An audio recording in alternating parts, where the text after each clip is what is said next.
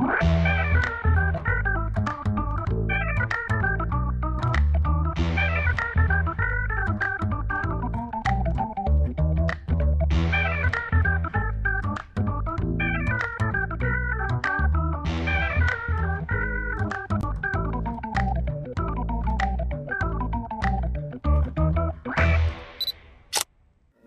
Olá, pessoal, boa noite, boa noite. Obrigado novamente por vocês estarem aqui nesse sabadão assistindo o Desfoque. Obrigado aí pela presença de todos vocês. Hoje nós temos, olha, uma pessoa maravilhosa aqui, que a gente vai ter muita conversa aqui, que a gente se conhece há muito tempo, mas há muito tempo a gente não se fala. A gente está se revendo agora em Pantanal. E eu tô achando maravilhoso ela estar tá aqui. Paula Barbosa, obrigado é. por você ter vindo. Imagina, obrigado pelo convite. Agora, antes da gente começar, Paulinha, eu preciso fazer os nossos, os nossos reclames, tá? Tá. Então vamos falar aqui sobre a, o nosso patrocinador, que é o Galvan Studios. Galvan Studios é a nossa escola de dublagem. Você vai ver aí na tela daqui a pouquinho, ó. Nós somos uma escola de dublagem, então se você tiver interesse em aprender dublagem, nós somos especializados nisso. Nós, você tá vendo aí o nosso estúdio, tá? Atualmente a gente só tá com aulas é, remotas remotas, a gente não está com aula presencial. Depois do Covid, a gente parou com as aulas presenciais e até agora a gente acabou não voltando, porque a demanda foi tão grande das pessoas de fora que a gente entendeu que a gente não teria como parar esse, essas aulas online, porque você com um computador e um fone, você faz aula da sua casa, exatamente como se você estivesse dentro do estúdio. Claro, olha, você vê, tá vendo aí? Vocês ficam assim numa reunião de Zoom com a gente, ao vivo, então a gente dá todas as dicas uh, e a gente grava daqui o áudio de vocês e vocês vocês vão, e no final da aula de cada aula, vocês assistem o que vocês fizeram e a gente comenta e dá todas as diretrizes para vocês. Então vocês faz, fazem uma aula ao vivo, exatamente como se tivessem no estúdio. Então é muito legal, tá? Então, se vocês tiverem interesse, vocês podem é, entrar em contato com a gente aqui pelo Instagram, é, o Galvani Studios, e também tem o nosso contato por WhatsApp, tá bom? A gente também tem uma outra opção, que é o Você Também Pode Dublar. O Você Também Pode Dublar é um curso introdutório. Esse curso é um curso de aulas gravadas, tá? O que, que acontece? Eu procurei todas as dúvidas, as maiores dúvidas que a gente tem diariamente com as pessoas sobre dublagem e fiz um curso introdutório, porque as pessoas não sabem muitas coisas é, sobre a dublagem, as necessidades. Então a gente tem a história uh, da dublagem, habilidades do dublador, a gente tem entrevista aqui com a diretora de dublagem, Carla Pompilho, a gente tem uh, uma gravação de de uma canção comigo, sendo dirigido por Gil Viegas, que é um diretor que trabalha muito aqui com os estúdios da Disney e vários outros estúdios de dublagem. É, enfim, então esse é um curso ótimo para você que ainda não tem a menor ideia do que é dublagem. Porque você vai ter uma boa uh, uh, ideia do que é, como é estudar dublagem depois desse curso, você vai poder se decidir. Pô, agora eu quero realmente uh, me desenvolver nessa carreira. E aí você pode entrar para as aulas eh, presenciais, tá? Eh, que na verdade não são presenciais agora que elas estão remotas, mas são aulas ao vivo. Tá? Então, se você tiver interesse, você aponta aí para o seu QR Codezinho ali no cantinho, você vai cair direto nessa página. E, e você entra em contato com a gente, tá bom? Ah, queria falar também sobre a gente agora. Você pode ser membro é, do nosso canal. Posso falar sobre isso aí, Ares? Ó, seja membro, tá vendo? Então, como é que você pode fazer? Você vai até ali embaixo, olha, seja membro. Clicou ali, você vai escolher uh, que tipo de membro você quer ser. Então, a gente tem um apoiador, desfoque. O uh, que, que acontece? Você tem é, selos de fidelidade do lado do seu nome nos comentários, no chat ao vivo. Você tem os emojis personalizados para usar em comentários e chats ao vivo. E prioridade de resposta nos comentários no nosso canal, tá bom? Uh, você também pode ser. Ah, seja membro, só clica ali, tá bom? Uhum. Aí você também pode ser colaborador, tá? Do Desfoque. Então você vai ter também Uh, as mesmas, uh, inclui os acessos aos benefícios de níveis anteriores, tá? Mesma coisa dos anteriores, só que você ainda tem as enquetes para a escolha de novos convidados. Então você também vai poder ajudar a gente a escolher os convidados uh, do, do, dos próximos desfoques, tá bom? E você pode ser o parceiro nosso também, mesmo esquema, vai lá, parceiro, seja membro, também inclui os acessos aos benefícios. Isso parece até piada, hein? É a mesma coisa. Inclui acesso aos benefícios de níveis anteriores. 30 minutos de transmissão inclusiva antes do episódio. Então, antes do episódio, quando a gente está aqui ainda no Esquenta, vocês vão poder ter uma transmissão exclusiva para vocês. E a gente vai ter sorteios também exclusivos. E sorteio de uma chamada de vídeo com, comigo e com o convidado, tá? Então é isso. E você também pode usar o super chat, tá, para fazer a sua pergunta também. Tudo isso é uma forma de você contribuir com a gente e e a gente fazer as coisas serem legais também. Tá bom? Então é isso, ó. Você pode contribuir, escolhe a quantia que você quer contribuir. Se tá bom, se tá legal o conteúdo, se tá curtindo, então você pode sentar o dedo aí e a gente agradece a sua contribuição. Tá bom? Feito isso, então agora vamos ao que interessa, falar com Paulinha. Paulinha, antes de tudo, dá mão aqui. Muito obrigado mesmo. Imagina. Você tá aqui, eu tô começando esse projeto tem pouquíssimo tempo, Sim. né?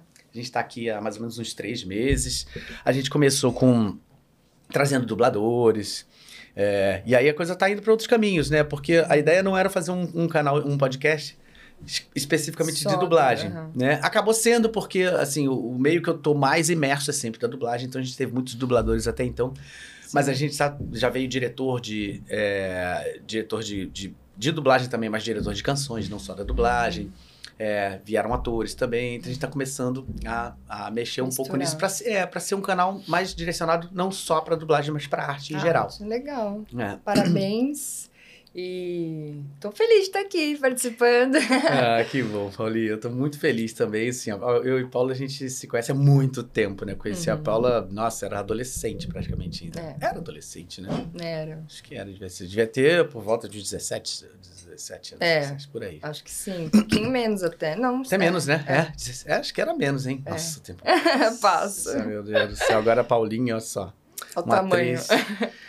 Vamos falar um pouquinho, né, agora da Zefa. A gente tem que falar da Zefa, Sim. que está fazendo um sucesso, é. né?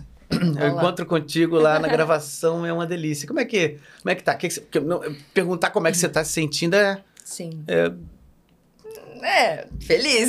Muito caramba, feliz, né? É.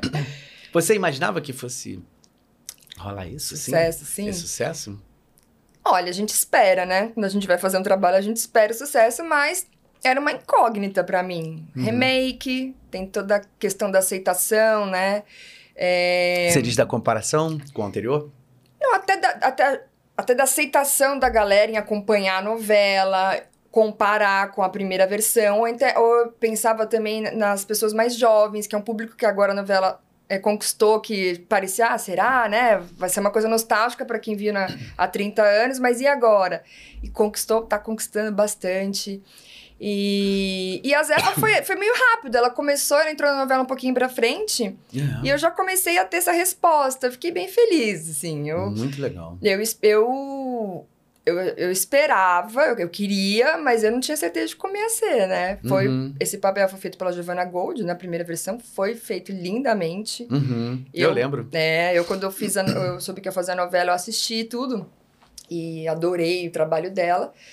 Mas são 30 anos, né? Se passaram 30 anos e a gente. A ideia nenhuma, de, de longe, é fazer cópia de nada, né? Claro. É a gente fazer essa releitura. Mas não tá nem um pouquinho perto é... disso, sinceramente. Eu lembro. Todos, né? É, todos, todos, todos os é. personagens, cada um deu a sua a sua cara, que acho que é importante, né? É, no é. remake. Senão... Eu, eu lembro, assim, não lembro tudo, assim, eu lembro, eu lembro bastante coisa, assim, eu lembro dela, da Giovanna Gold, mas, assim, eu lembro que era bem diferente o que você tá fazendo, é. e é muito legal. E tem a questão de, por ser um remake, a gente já tem uma ideia da trajetória da personagem, mesmo que mude algumas coisas no remake, uhum. questão de atualizar, né, porque é muito tempo, a gente sabe a trajetória da personagem. A Giovanna não sabia. É. Inclusive, ela conta em entrevista que ela entrou para fazer uma participação. E aí as coisas foram acontecendo, aquela coisa do, do autor que escreve ali, né? De acordo de, com o que. Com que vai, exatamente. Então ela, a visão dela era diferente da minha. A minha eu já pude trazer mais camadas, né? Porque uhum. eu já uhum. sabia para onde ela ia, pra, sei para onde ela vai. Uhum. Então é isso, quis brincar com isso. Uhum. E que mais? Acho que principalmente nesse início, como ela, ela começa ali meio tímida, eu queria dar, passar até a sensação de, o que que ela é? Ela, ela, ela é fofoqueira, ela tá preocupada com a Maria, ou ela é maliciosa, ou ela é ingênua, ela é pura, ou ela é maldosa, sabe esse tipo de coisa? Então eu tentei deixar isso um pouco no ar nesse início, sabe? Porque... É, e deu certo, porque tem tudo e tá isso. Todo mundo nessa questão, mas ela, ela gosta da Maria, ela não gosta, ela tá atrapalhando. O que é legal, né? É apesar de ser um remake, esse tipo de coisa pode mudar, né? É, a intenção e tal. Porque é uma personagem que daria para fazer tranquilamente, ela sendo bem, bem certeira ali, ou ser a questão da pureza e tal. É. Mas eu acho que você está fazendo excelentes escolhas, porque uhum. no começo, até a gente falou, né? Uhum. No começo você começou de um jeito assim, a gente aí foi, foi se transformando porque as coisas foram mudando pro lado dela também, é. né? Ela foi tendo também é, foi forma, ganhando, foi ganhando espaço, né? espaço dela, né? É. Conforme ela foi descobrindo é, as coisas, é. né? Ela meio que agora tem todo mundo na mão, né? É. E aquela a, casa a Maria, é pesada, né? né? E, e ela sei lá, traz uma leveza ali. Exatamente. Fica gostoso, né? Naquele lugar que é pesado, né? É. Por mais que seja engraçado, alguma, muita coisa é engraçado. Ah, é um... A Maria Calcis eu me divirto, né? Mas a gente sabe que a história é pesada. É, é muito pesada, é muito é. adultério, né? Muita história, é. tem coisas ligadas à morte, do passado, do é, Tenório, um outro lá esperando para matar ele e não mata. É. Aí o outro veio para matar e morreu. É muita. É, aí descobre outra família. Aí a Guta também também, aquela menina naquele lugar, descobrindo que o pai, né? É. é um cara meio que, assim, caráter duvidoso, a mãe foi tratada desse jeito a cara, vida é um toda. grileiro, né, cara? É um grileiro. Um grileiro. Pode pegar, pode pegar. É um grileiro, então assim, é barra pesado, é cara, barra que, pesado. Que, que, lida com a vida e morte, é, né? Ali é. o tempo inteiro. É. é. porque na novela a gente não sente muito isso, é aquela coisa romantizada, né? É. Mas você parar pra pensar, um cara desse, ele é capaz de matar quando ele quiser. Exatamente. Então é um cara de verdade perigoso. É. é.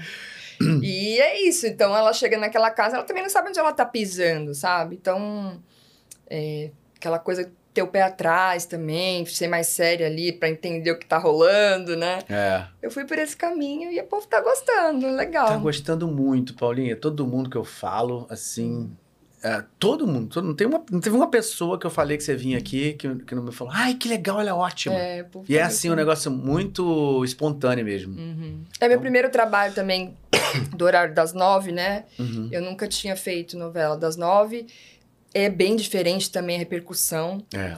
Acho que foi uma somatória de coisas, né? Ser Pantanal, tá, é. ter sido tão esperado, né? Essa expectativa muito grande, começou esse sucesso. Então, assim, tá sendo bem diferente de tudo que eu fiz também em relação a isso. Uhum. É, ao alcance, sabe? É novo isso pra mim. É. E é bem, mas tá sendo bem legal. Mas legal, um momento feliz, né? É. Muito. Muito legal. Tô uhum. muito feliz por você também, porque, é. enfim, acompanho sua trajetória é. sempre. A gente já fez coisas lá atrás também juntos. É, né? minha primeira novela. é. Paraíso. É, muito legal. E vendo tudo, né? Vamos lá, vamos falar lá. Depois a gente volta a falar um pouquinho de Pantanal, tá. mas assim, legal para as pessoas entenderem também uhum. de onde veio isso lá de trás, né? Todo mundo sabe que você é sobrinha é, é, neta, neta do, do Benedito Rui Barbosa. Sim.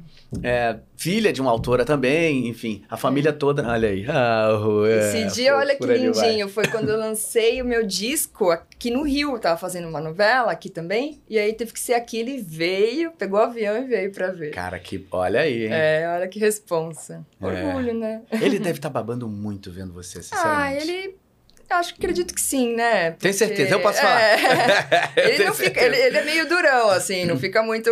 Não vai demonstrar, mas é, ele por dentro ele, ele tá, tá, Não, ele já.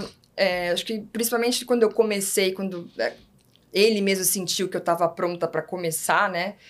Porque te, tem isso, eu faço teatro desde muito nova. Isso, isso eu queria, queria, queria que a gente começasse a falar um pouquinho para as pessoas entenderem, né? É. Que assim, de onde veio isso, né? Você é é uma, é uma menina que veio imersa dentro da, da arte da família, ok? Uhum. Mas você não, não deixou isso acontecer por si só, né? É, eu acho que é, as pessoas acham que não, né? Ah, ela, ela tá lá, sei lá, quem pensa assim, que, sinceramente, graças a Deus, hoje é a minoria, porque fui ganhando um espaço, né, de acordo com os trabalhos que eu fui fazendo, mas pensa, ah, tá lá porque é neta, virou atriz porque é neta de. Não, eu sempre fiz teatro desde muito nova, eu sempre gostei muito, meu avô sempre acompanhou, até as peças da escola. Uhum. Ia lá o Benedito nas peças da escola, sabe, assistir. E, e ele sempre foi duro comigo nesse sentido de não é porque eu, eu, sou autor de novela que tá, o caminho aí tá, é tá aí. ganho, você precisa mostrar, você precisa é, tá preparada. É, é, televisão é diferente de teatro. Ele sempre. Então eu sempre procurei fazer curso, fazer coisas para para aprender, né? Uhum. E. E aí, nesse, nesse grande tempo aí, meu avô foi acompanhando, até que um dia ele assistiu uma peça que ele gostou muito, foi ele e minha avó, E eu fiz um personagem que era um velho gagá babão. Então eu tava super caracterizada. Aí ele, era super divertido, comédia farsesca, aquela coisa grande. E aí no final da peça ele falou: Ô, ô filhinha, ele me chama de filhinha às vezes. Eu adorei a peça, minha avó, eu também, mas quem era você? eu era o velho, vô! Você era aquele velho! Eu falei, é. Aí foi a primeira vez que ele. Aí que ele me chamou, ele me chamou pra fazer um teste para paraíso. 2009. Uhum. Ele falou: olha, é um teste, não pensa que tá. Sabe, sempre assim, me trazendo pro chão. E, e eu fiz o teste, e ele adorou, se emocionou quando viu, sabe? Que e aí foi meu primeiro. Meu primeiro. Olha aí, ó. Meu primeiro momento com. É, essa daí, Edith. 22 aninhos. Caramba! foi muito legal essa novela. Aprendi muito muito mesmo, essa coisa do dia a dia da televisão, por mais que a gente faça curso, é só vivendo, né? Só vivendo. A correria e, muito foi. É uma muito... grande indústria, né? É. Muito. É. Funcionando ali Sempre. a todo vapor. A gente e a passou gente... por isso essa semana, né? Exatamente. Gravação que de repente muda em roteiro cima da em cima hora. da hora e as coisas vão acontecendo. Pode É. ser por tempo, pode ser por algum problema pessoal e É. a gente tem que estar resolvendo aquilo. Muita cena. As pessoas não têm. E muita gente envolvida, muito, muitas áreas envolvidas, né? Então, a gente tem que dar um jeito. Então, aqui, eu tô aqui para isso. Então, É. tô o máximo disponível que eu posso estar, eu tô. A gente. E tá, fazer um trabalho que a gente gosta, que a gente tá curtindo, é outra coisa, né? Ah, sem dúvida nenhuma. Eu costumo falar, fato que você gosta, não trabalhe nunca na sua vida. hum. Aliás, os dias que eu não gravo, eu fico angustiada, sabe? Eu queria estar lá, queria. Então, é isso. E é isso. Eu, eu, então, aí voltando à relação com meu avô. E também teve muito a ver com a minha personalidade. Desde muito nova, eu era a, a neta que gostava de cantar. Meu avô fez, eh, na casa dele, depois de um tempo, ele fez um mini palquinho. Porque ah, você, você lembra? E aí era pra gente cantar no karaokê. E quem era que mais gostava? Eu. Aí o vovô cantava comigo, minha mãe, todo mundo. Aí fa- fazia com meus primos peça de teatro e apresentar pra família. Eu sempre tive isso, sabe? Eu go- sempre gostei. Uhum. Mas a gente também vai entendendo com o tempo que atuar não é só você ser desinibida, parecida, né? É outra coisa. E acho que é isso que ele queria me ensinar. E todo mundo conviveu com meu avô na minha família. E a atriz é, dos netos, vamos- falar dos netos, né? São 10 netos, só eu segui a, área. Uhum. Então, eu mesma me cobrava, será que eu gosto disso mesmo? Ou eu tô aqui porque eu tô envolvida Você dessa tinha essa- forma? tinha essa Tive, eu, Você, ah, você, você se perguntou muitas vezes. se você gostava? se eu gost... Não é se eu gostava, eu gostava, eu sabia que eu gostava, Mas, mas... o tanto para ser um É, profissional. ou- ou então se eu ia conseguir, entendeu? Será que... Que tem uma fase, né, da gente, quando a gente tá lá na adolescência, que a gente duvida, a gente... é, é, essa, essa coisa de, de as pessoas... Ah, o, é neta do Benedito. Várias vezes eu me perguntei, será que eu, eu tô fazendo bem mesmo? Ou eu tô viajando, não, não tem vocação? Isso tem a ver com a insegurança, né? Claro. E acho que quando a gente começa qualquer coisa, qualquer área, dá essa insegurança. Não, e é uma insegurança numa, num, num posicionamento de insegurança que não é comum para todo mundo. Todo mundo tem uma Exato. insegurança quando não tem ninguém por trás. É. Agora, quando você tem um cara desse tamanho por trás de você, insegurança é. Exato. Então Triplicado. era muito medo mesmo também. E, e eu também sempre fui uma, uma pessoa de personalidade forte e tal. Então meu avô falava: você tem que ser advogado, que era o sonho dele, né? Ter feito direito. Meu avô estudou até a oitava Ainda série. bem que não foi, né? É, ainda bem que ele seguiu. e aí eu, eu. Você tem que fazer direito, porque você briga, você pela. E aí. Acredita que a minha primeira faculdade foi de direito, fiz dois anos e meio. Desde o primeiro semestre eu estagiei, depois fui é, no escritório, depois fui é, estagiar no TRF. E eu ali tentando forçar, porque eu sei que eu seria uma ótima advogada. Aliás, qualquer coisa que eu fizesse, que eu escolhesse pra minha vida, eu sei que eu ia fazer bem, porque isso sou eu, sabe? Eu quero fazer bem. Você é. Qual, qual o seu signo? Leão. Ah, Leão. Leão. E aí eu comecei a fazer a faculdade, e daí foi difícil, porque eu comecei a ter certeza que, que não, que eu tinha que seguir o caminho que era o que eu queria desde o início. Mas ainda assim, segura, porque meu avô às vezes até falava, Paula, de- você gosta de teatro, mas talvez seja um hobby na sua vida, né? Hum, Como profissão, até porque ele sabe o que é ser artista, né? Exatamente. Mas o que, o que ele passou, é. porque todo mundo, as pessoas sabem da história de todos os artistas, né? A história de vida de todos os artistas, o que tem por trás. E o vovô batalhou demais, né? Então, Exatamente. eu acho que tem um, tinha uma. Sabe o que é, né? Exatamente. E, e, assim, a pessoa sabe a dificuldade, sabe todas as é. agruras desse caminho, fala, é. pô, que será que eu quero que minha neta passe por isso? Exatamente. É, a preocupação E é super... isso, é ter, ter medo disso também, né? É, pô, eu vou, eu vou abrir essa porta para ela e se ela não for bem, o que, que vai acontecer com ela? Qual vai ser o tamanho dessa, dessa frustração, né? Porque como vô, aí é como vô, é. não como autor, né? E tem a questão do meu vô também ser um cara que ele sempre gostou nos trabalhos dele de participar de tudo, de dar palpite em tudo. Então você imagina, ele jamais ia escolher alguém para fazer um personagem se ele tivesse dúvida que ia fazer bem, porque é um personagem dele, é um filho dele, né? Exatamente. Então ele sempre falava isso também pra gente. É. É, então quando ele de fato me deu a oportunidade, aí para mim foi. Aí eu falei, caramba, eu convenci a pessoa mais difícil do mundo, que para mim era, né? De que eu, eu sou capaz de fazer isso. E a partir daí, o que eu fiz depois, ele sempre acompanhando, sempre ajudando.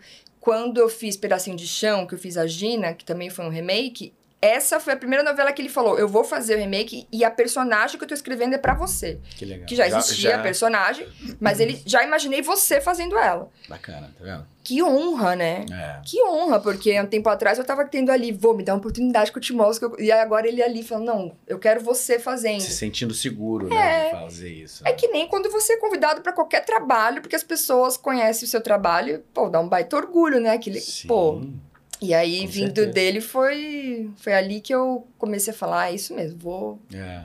Mas sempre com o pé no chão, então... É. Mas a gente vê isso, o resultado... É. Paulo, é legal a gente falar sobre isso, porque, assim, eu acho que isso é, um, é uma coisa que levanta sempre, né? Tem gente... Sempre vai ter gente falando, ah, mas é por isso, ah, é por aquilo, aquele outro. Mas, assim, eu acompanho você desde muito nova, e eu vejo você fazendo essa trajetória, e, assim, é muito claro para mim que você sempre teve a preocupação de fazer isso muito bem feito, uhum. mais até do, do, que outras, as outras é. pessoas, justamente por causa dessa relação, entendeu? É, é isso é muito claro para mim que, que vi isso acontecer. É. Então acho que isso fica claro também quando as pessoas começam a ver o resultado no ar, porque sabe que se não funcionasse, a gente é. vê. É.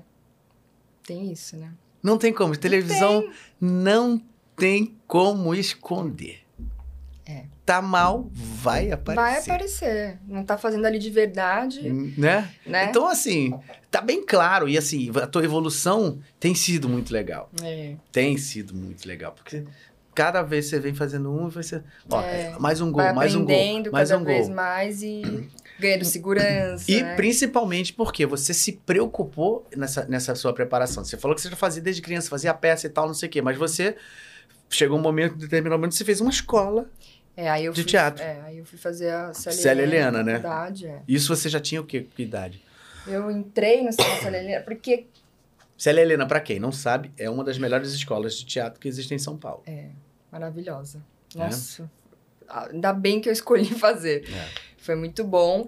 E eu entrei, eu fiz, eu fiz, eu, eu fiz a novela em 2009, eu tava no terceiro semestre. O que aconteceu? Surgiu a, de eu fazer a primeira novela, eu estava no meio da faculdade.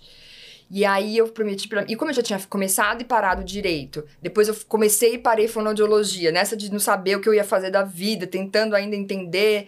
É, eu, eu fiz curso estético na área. Eu fiz curso técnico na área de estética. Eu tentava, sabe? Eu tentava descobrir outras coisas, mas era aquilo que eu queria. E aí eu, eu comecei a fazer e parei para fazer a primeira novela. E eu prometi para mim, eu vou, vou lá, tudo no Rio de Janeiro, né? Fiz a novela, voltei para São Paulo e fiz de novo. Uhum. Aí fiz mais um ano. Aí. Ah, você foi, foi, foi, foi fazendo no, no, período que você foi conseguindo fazer. É, eu não, não parei, desisti. Prometi, já que você encontrou o que você gosta, vai até o fim, né? Uhum. Porque depois, você sabe, né? A gente começa a trabalhar e é muito fácil deixar de lado os estudos, né? E é. eu coloquei aqui na minha cabeça que já que eu descobri o que eu gosto, já que eu tô, né? Tô no caminho agora certo, eu vou fazer até o fim. Então eu fiz, então acabou durando mais tempo a faculdade para mim. É, é, porque uma graduação você pode parar, tranca, né? E Exatamente, volta e tal. É. Então, Mas legal, assim que, que é uma graduação que você fez. É, né? é. Muito legal, muito legal. Quer dizer, cara, parabéns, porque uhum. realmente uhum. é, é um lugar que muita gente. Ah, pô, peraí, fazer a faculdade, pô, é. pelo amor de Deus, pô, meu avô. É. Ah, não, é alguma hora dá, alguma hora vai rolar. É. É isso. Mas depende, isso aí também foi muito dele, foi, um aprend... foi uma coisa que ele me ensinou, sabe? Essa coisa do pé no chão, de levar a sério. Então, foi, é, por um momento, tem momentos que a gente acha duro, né? Pô, ele é duro comigo, ele não, não, não me dá espaço para mostrar, para provar para ele.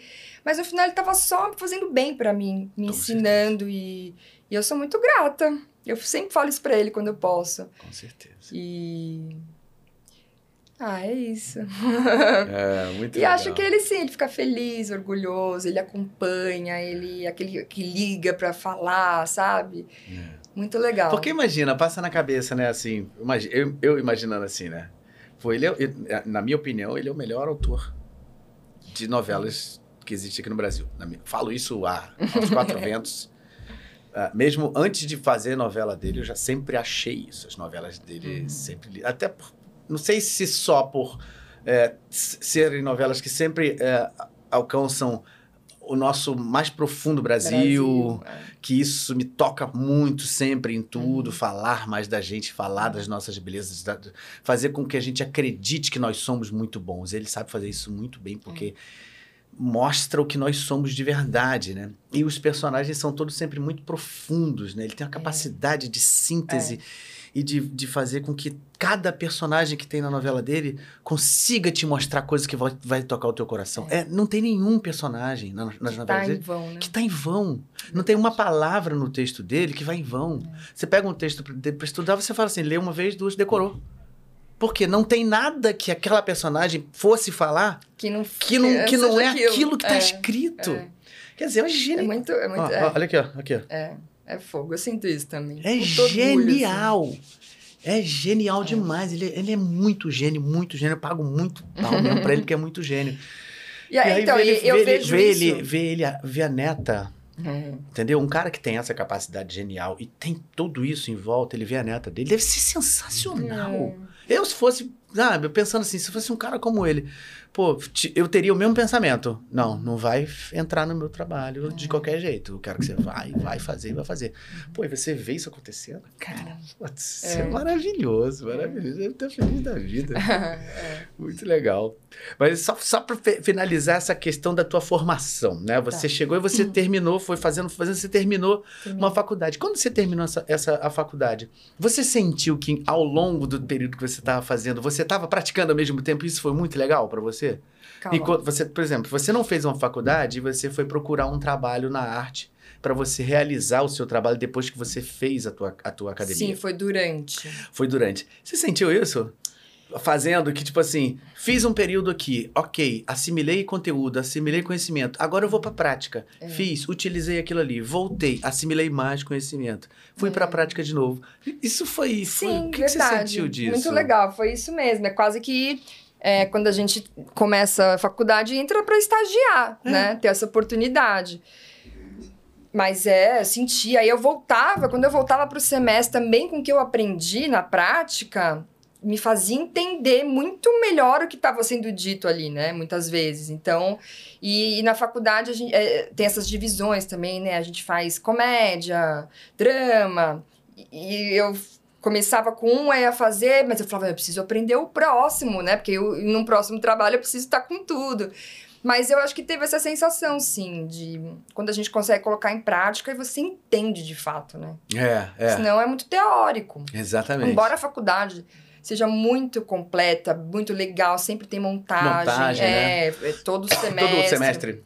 Todo você semestre. tinha uma prática de montagem, né? Sim. Mas aí, tipo, chegou no final, você tinha uma grande montagem? Ou não, sempre foram menores e depois no final foi uma grande? Teve isso não? Não, foi... sempre foram todas bem... Todas completas? Todas bem completas. Bem Vocês legais. montavam uma, uma peça inteira? Peça inteira. O que acontece nesses cursos, que também é bem legal, é que mais de uma pessoa faz o mesmo personagem. Então, vai, a peça é dividido, vai, eu, eu, dividia com uma colega, eu fazia a primeira parte, ela fazia a segunda. Então, peça que tinha duas épocas, ela fazia a primeira, eu Isso é legal, porque você também dividia ali uhum. é, com, com um colega o mesmo personagem. Sim. É bem legal. Então, Ah, foi muito bom, foi muito Muito bom. legal. Deixa eu só fazer uma pausinha para fazer um... Tem perguntas, né? Então eu tenho que de vez em quando ir vendo uhum. o que, que temos aqui. Ó.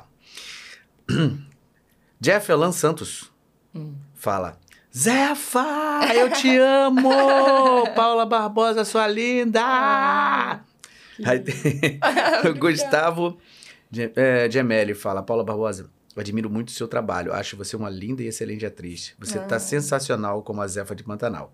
Sucesso para você, linda. Aqui é o Gustavo Genelli, de Porto Alegre. Ah, obrigada. É, é, é, seu, é seu.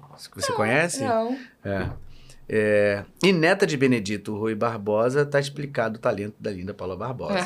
que lindo. O Bia Silva fala: Boa noite, Paula. Maravilhosa, sempre atenciosa e carinhosa. Vocês, vocês estão dando um show na novela. Realmente, ah, realmente. Que lindo, obrigada. Comentários, né? Agora eu tenho aqui uma perguntinha: Como é ser atriz neta de Benedito Rui Barbosa? A gente meio que falou, né? Um, tem um a pouco... pressão, tem a questão da pressão, mas tem o lado é, maravilhoso que foi crescer com esse gênio, que sabe fazer isso melhor do que ninguém. Então, também, isso é muito, muito especial, né? Uma, ter essa... em casa, né? Uhum. Então, e todas as vezes que ele escrevia, a gente, de certa forma, estava ali sempre acompanhando. Olha isso, um, pelo amor de é. Deus! É... Pelo amor de Deus, isso é demais! Ver o cara vovô, ali escrevendo. Não, e ele chamava, assim, vovô é uma figura, ele chamava o escritório dele, daí um entrava mão de netaiada, né? Querendo entrar, tá? E aí escrevendo assim, ele nem olhava às vezes pra gente. Aí tinha momento, aí foi ficando mais velha, tinha que falava, ah, deixa eu vou ler uma cena pra você. Você imagina, não tinha dimensão do que era isso. Deixa eu vou ler uma cena para você, que depois você vai. Hoje eu vejo as cenas assim do, do, das novelas, sucesso, daquela cena maravilhosa. Eu falo, nossa, ele leu ali pra gente. Que louco, né? Cara, isso é sensacional. E, e, eu acho que o que eu mais aprendi com ele é que quando meu avô estava escrevendo, ele, ele, ele era, ele vivia intensamente cada personagem ali. Então, quando ele ia ler pra gente, ele mudava o jeito de falar conforme o personagem trocava. E era muito natural ele fazer isso. Então, ah, por exemplo, vou, é uma, meu pedacinho de chão, uma cena da Gina com o Ferdinando. Quando ele lia, quando ele vinha ler, ele começava a ler e ele ia interpretando de certa forma, ele ia fazendo aquilo como ele via aquele personagem. E isso foi muito, sempre foi muito legal de ver. Nossa. É, eu sempre também eu falava, ai não, é isso aí, quando você você tá o personagem ali, você tem que estar tá ali 100% para aquilo. Que é isso, você já fala igual, você já... Ó, ele mudava, ele tava lendo, ele mudava. Fala, agora ele tá, agora ele tá, ele tá fazendo a Gina, agora é o Ferdinando, olha que louco, ele mudava o jeito de falar, o jeito de olhar. E era muito natural isso. Imagina que especial, né? Para quem quer seguir essa área, Nossa. desde muito nova oportunidade de verdade única. Única, única. Eu lembro uma história também legal, perguntando como é ser neto do Benedito. Uma peça da escola ainda, eu era bem novinha. E eu entrava, eu, eu entrava em cena cantando uma música. E eu não sei o que aconteceu na, comigo na hora, que, aquela coisa, né? Bem novinha, eu ensaiei, ensaiei, ensaiei. Quando eu me entrei para cantar música, comecei a cantar pá. Parei e me deu um branco. Aí eu parei, virei e entrei. Falei nada. Voltei e fiz de novo. E aí foi. Eu não sabia o que fazer, foi isso que eu fiz. No final, ele que bonitinho, né? Ele viu que eu fiquei mal, que eu errei e tal. Ele, filho, olha só o que você fez. Fez o que os grandes atores fazem. Você não, não desistiu, não, não, disfarçou, não pulou. Você voltou e fez de novo. Porque tinha que fazer a cena daquele jeito direito, você voltou e fez de novo. Acho que foi, ele falou até pra eu me sentir melhor. Mas ele é, ele é isso, ele sempre acompanhou, sabe? Então isso também é muito especial, é. né? Ele ter, ter ele lá junto. Porque poderia, né? Nem, poderia ele nem conseguir isso, né? Com certeza. E toda peça minha ele, ele esteve, assim. Não sei dizer quais quais de escola. E assim, para todo mundo entender o, o, o grau disso, ele é uma pessoa extremamente reservada, é, é. né? Não é de ficar, vou sair, vou pra festa, vou não sei o quê. Você não vê ele em lugar nenhum. Não. Ele tá dentro da casa dele é. ou não. Ou não. Agora você imagina na faculdade, os colegas, atores, você fala, meu avô vem, o seu avô vem na plateia, vem! Faça direito aí, hein, que tem um cara. Então era muito divertido também. Ah, muito gostoso. Eu, eu falo assim, ó. Eu vim nessa família, eu vim com esse amor por atuar. Não é à toa, sabe? Eu não tenho que ficar fugindo disso quando eu decidi. Eu não tenho que fugir disso, sabe? É isso. É, a gente vê, tudo bem, várias áreas, de fato, não existe nepotismo, a gente sabe, é complicado. Mas é que, é que nem um filho que toca o negócio do pai.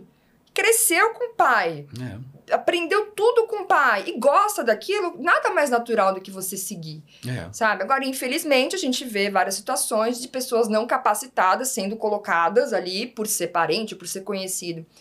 Então, eu sempre tive essa consciência, meu avô sempre me ensinou isso também. E então eu acho que eu tô no caminho certo, assim. É. Eu tenho certeza. eu tenho certeza. Vamos seguir aqui, ó. A personagem Gina é inesquecível. Foi demais. Como é que foi a Gina? A Gina foi, como Olá. você falou um pouco de agora, né? Essa foi demais. Caramba, Olha que diferente. é você mesmo. Sou eu. Que legal, né? Eu cabelo. tinha um mega, mega hair, todo enrolado e ainda com essa cor, que meu cabelo é castanho. Era deste tamanho, né? Era muito legal. Ah, essa personagem foi demais também. Totalmente diferente? Totalmente diferente. Foi uma coisa diferente na televisão. então, quase que teatral, né? Então tinham vários atores de teatro também junto e cabia, que novela é tudo muito menor, né? Então cabia essa coisa e toda a mágica, a magia que aconteceu foi praticamente uma fábula, um conto de fadas, né? Uhum. Então cenário, figurino, ai tudo, tudo, tudo era muito especial. Uhum. E foi uma personagem bem intensa, mas foi muito, muito gostoso fazer.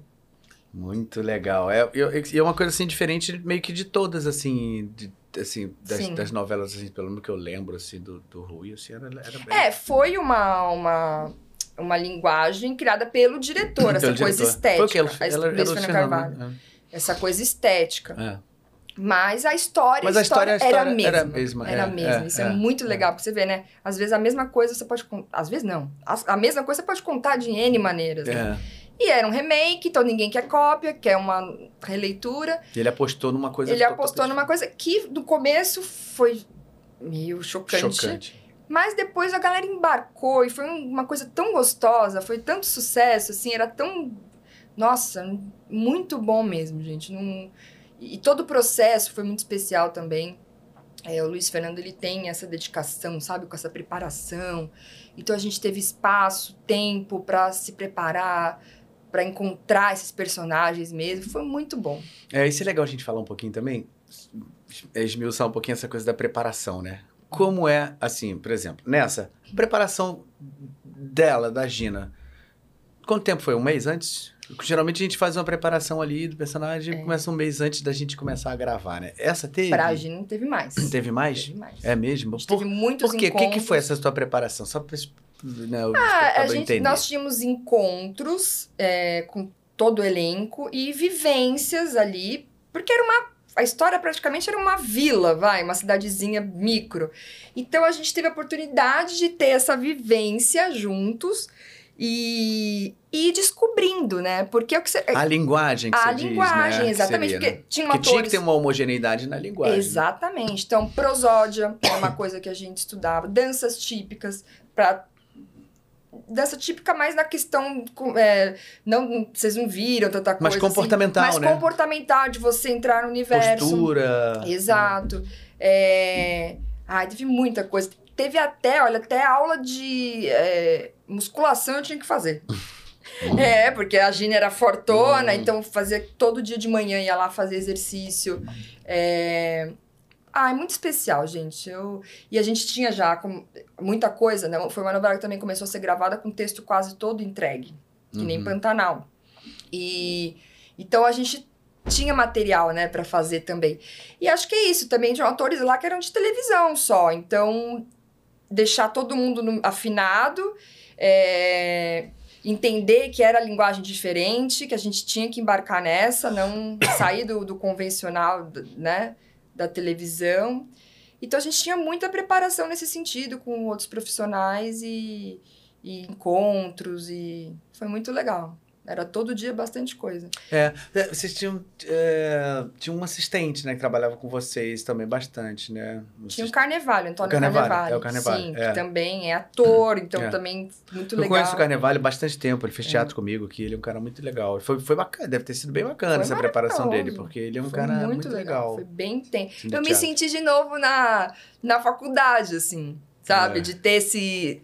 A gente na fala... televisão, é, né? Que legal, na né? televisão, que é super. Que é, quando a gente faz uma peça de teatro, tem isso também, né? É. Mas a televisão é muito difícil você ter essa preparação, esse.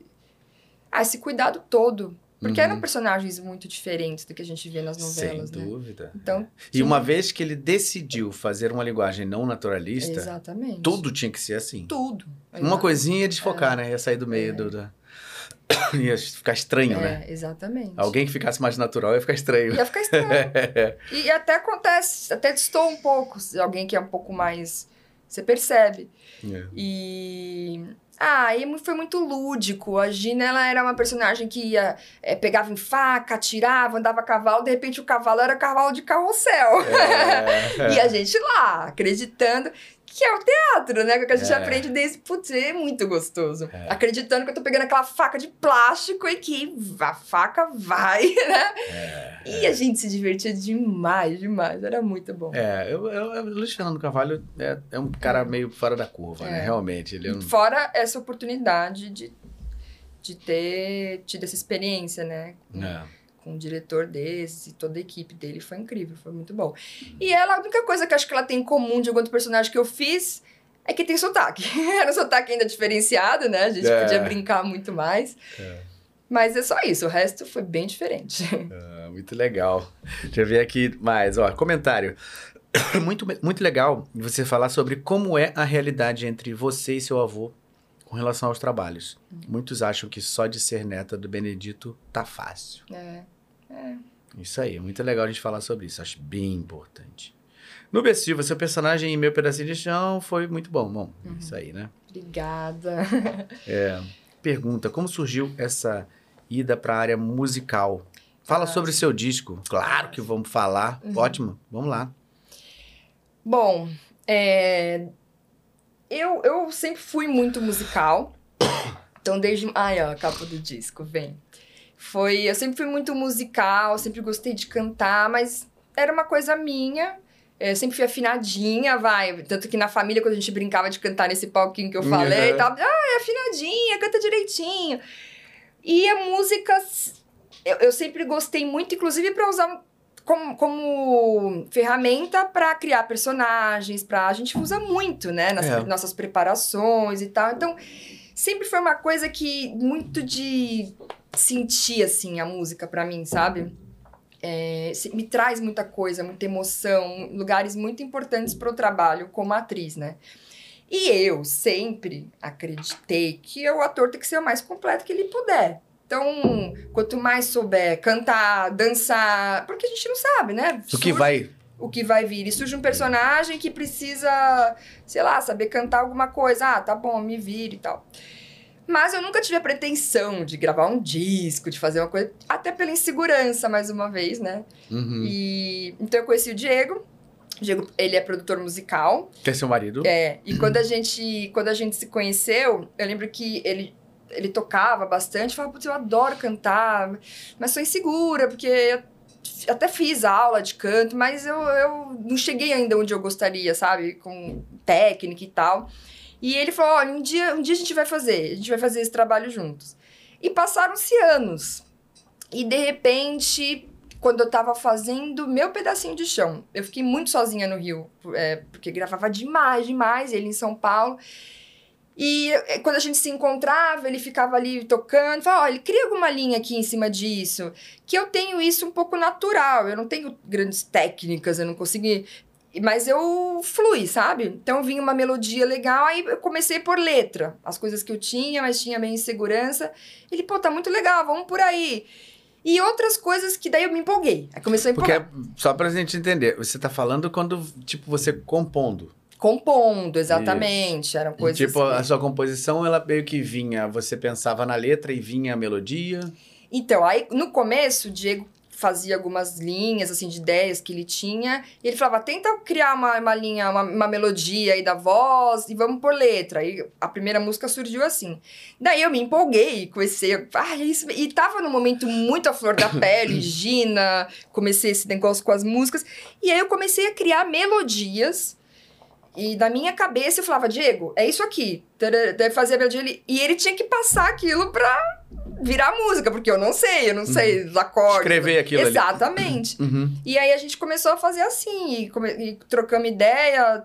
Cada dia que ele tinha uma ideia, eu tinha, a gente, a gente trocava essa ideia e foram surgindo coisas e vamos fazer? Vamos fazer. E também foi um processo muito legal, muito gostoso, músicos incríveis também. A gente tem. Porque aí que tá, não sou cantora, é, com uma grande técnica vocal, gosto de cantar. E tem as minhas músicas, que ninguém melhor do que eu para interpretá-las, né? Uhum. Vamos tentar fazer uma coisa que junte tudo, que junte o lado atriz, né? Então, uma coisa mais que a gente possa fazer uma coisa mais performática, assim, quando eu for fazer um show, alguma coisa.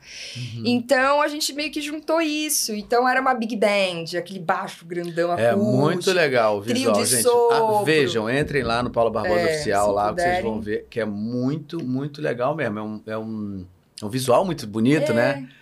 É, todo nessa, nessa coisa meio cabaré, que daí eu posso subir lá no palco e posso brincar com aquilo, contar a, a história da, da minha música ali, vivendo, né? Atuando de certa forma. Então, essa foi brincadeira. A gente não fez com pretensão nenhuma comercial, a gente fez porque era o que, que, o que tocava a gente mesmo, sabe? Uhum. E aí uhum. foi legal, porque a gente foi ver os músicos que a gente foi chamando, curtindo muito. Pô, tá muito bom. E só somou, né? Cada um foi trazendo as suas. É, os seus talentos, e aí você vê todo mundo empolgado, você começa a falar, caramba, tá legal, né? Acho que tá ficando legal. Não. Então foi isso, é um filho, esse disco é um filhote, assim. É, Tem alguma algum filho preferido? é, preferido é difícil. É difícil, né? Cada um teve. É, o primeiro, primeiro foi a maldição. Essa que o uhum. Diego tinha, ficava assim, às vezes à noite tocando, aí eu ficava pensando como que eu ia, daí a gente começou a brincar no nananã, né? Uhum. Foi trazendo, falei, aí fizemos uma, um, um fizemos a forma, né? Um dia ele saiu para trabalhar e eu peguei, me veio toda a letra. Aí falei, ó, vou cantar, você me fala aí como é que tá, se tá ruim. E aí, essa, essa foi a primeira que surgiu. Muito foi legal. maldição. Mas todas são muito especiais, né? É, vamos ouvir um pedacinho aí, só pra gente... Olha aí. Paula. Ah, esse é um clipezinho que eu fiz com o Gabriel Satter. Olha isso, a gente tá Muito de novo. Muito legal, a gente tá junto agora, agora ali. Agora, de novo. Isso foi na época da Gina, que, que era a Gina e Viramundo, né? O cabelo ainda tava até vermelho ainda por causa da Gina.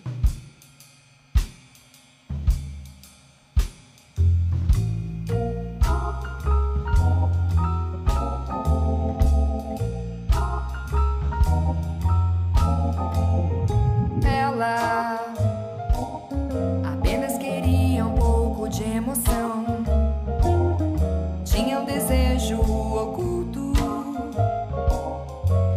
sete palmos do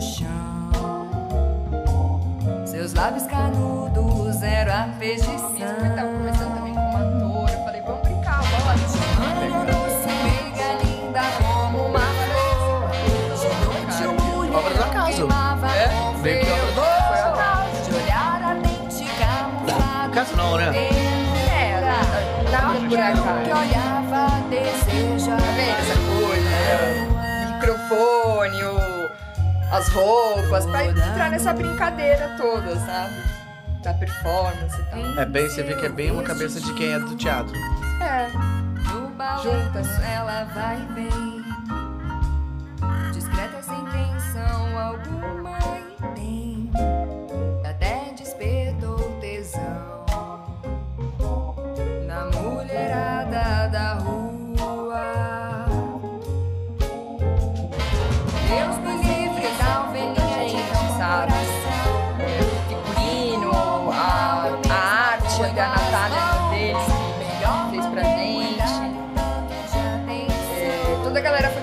fazer.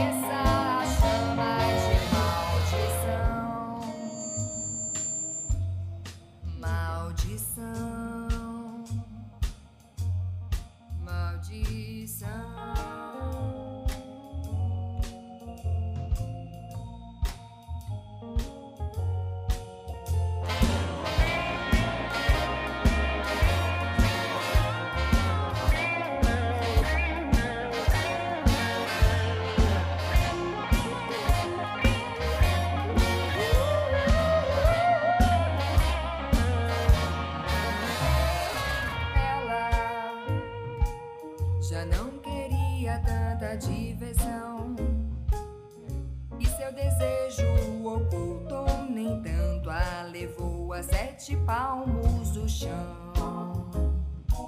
Salvou-se quem não caiu em tentação.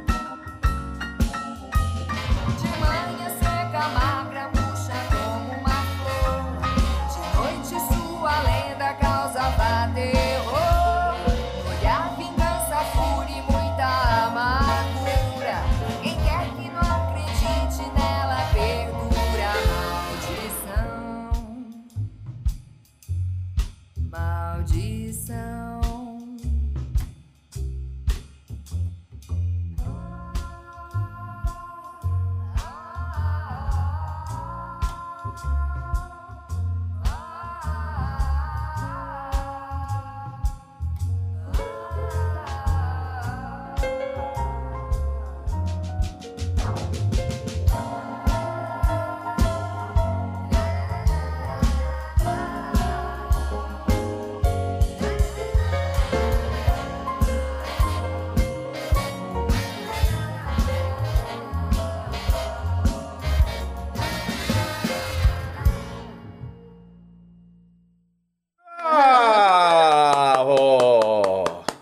E concepção Diego Dália. Quem é esse Diego? Esse? Ah, é seu marido, olha aí. A galera toda aí que participou com a gente. Foi bem legal, foi bem legal. Maquiagem, contra muita gente, né? É. Música é bom, Paula né? Barbosa. A gente dessa área, assim, a gente vai. Tem muitos amigos que cada um né, que complementa, então a gente junta todo Ah, mundo. ninguém faz nada vambora. sozinho, é. com certeza. Mas, ó, muito legal, muito legal mesmo. Ó, eu tenho uma mensagem aqui Hum. de uma pessoa que eu não sei se você conhece. Edilene Barbosa. Você se sente um pouco Zefa? Edilene é mãe dela. Edilene, um beijo pra você. Quanto tempo? Beijo. Eu até sei porque ela mandou essa pergunta. É, mas vamos lá. Responde aí. Por que que, é que- Você se sente um pouco Zefa? Não, não, calma. Quando me perguntam o que, que eu tenho em comum com a Zefa, eu falo que o que eu tenho é, é a coisa de falar.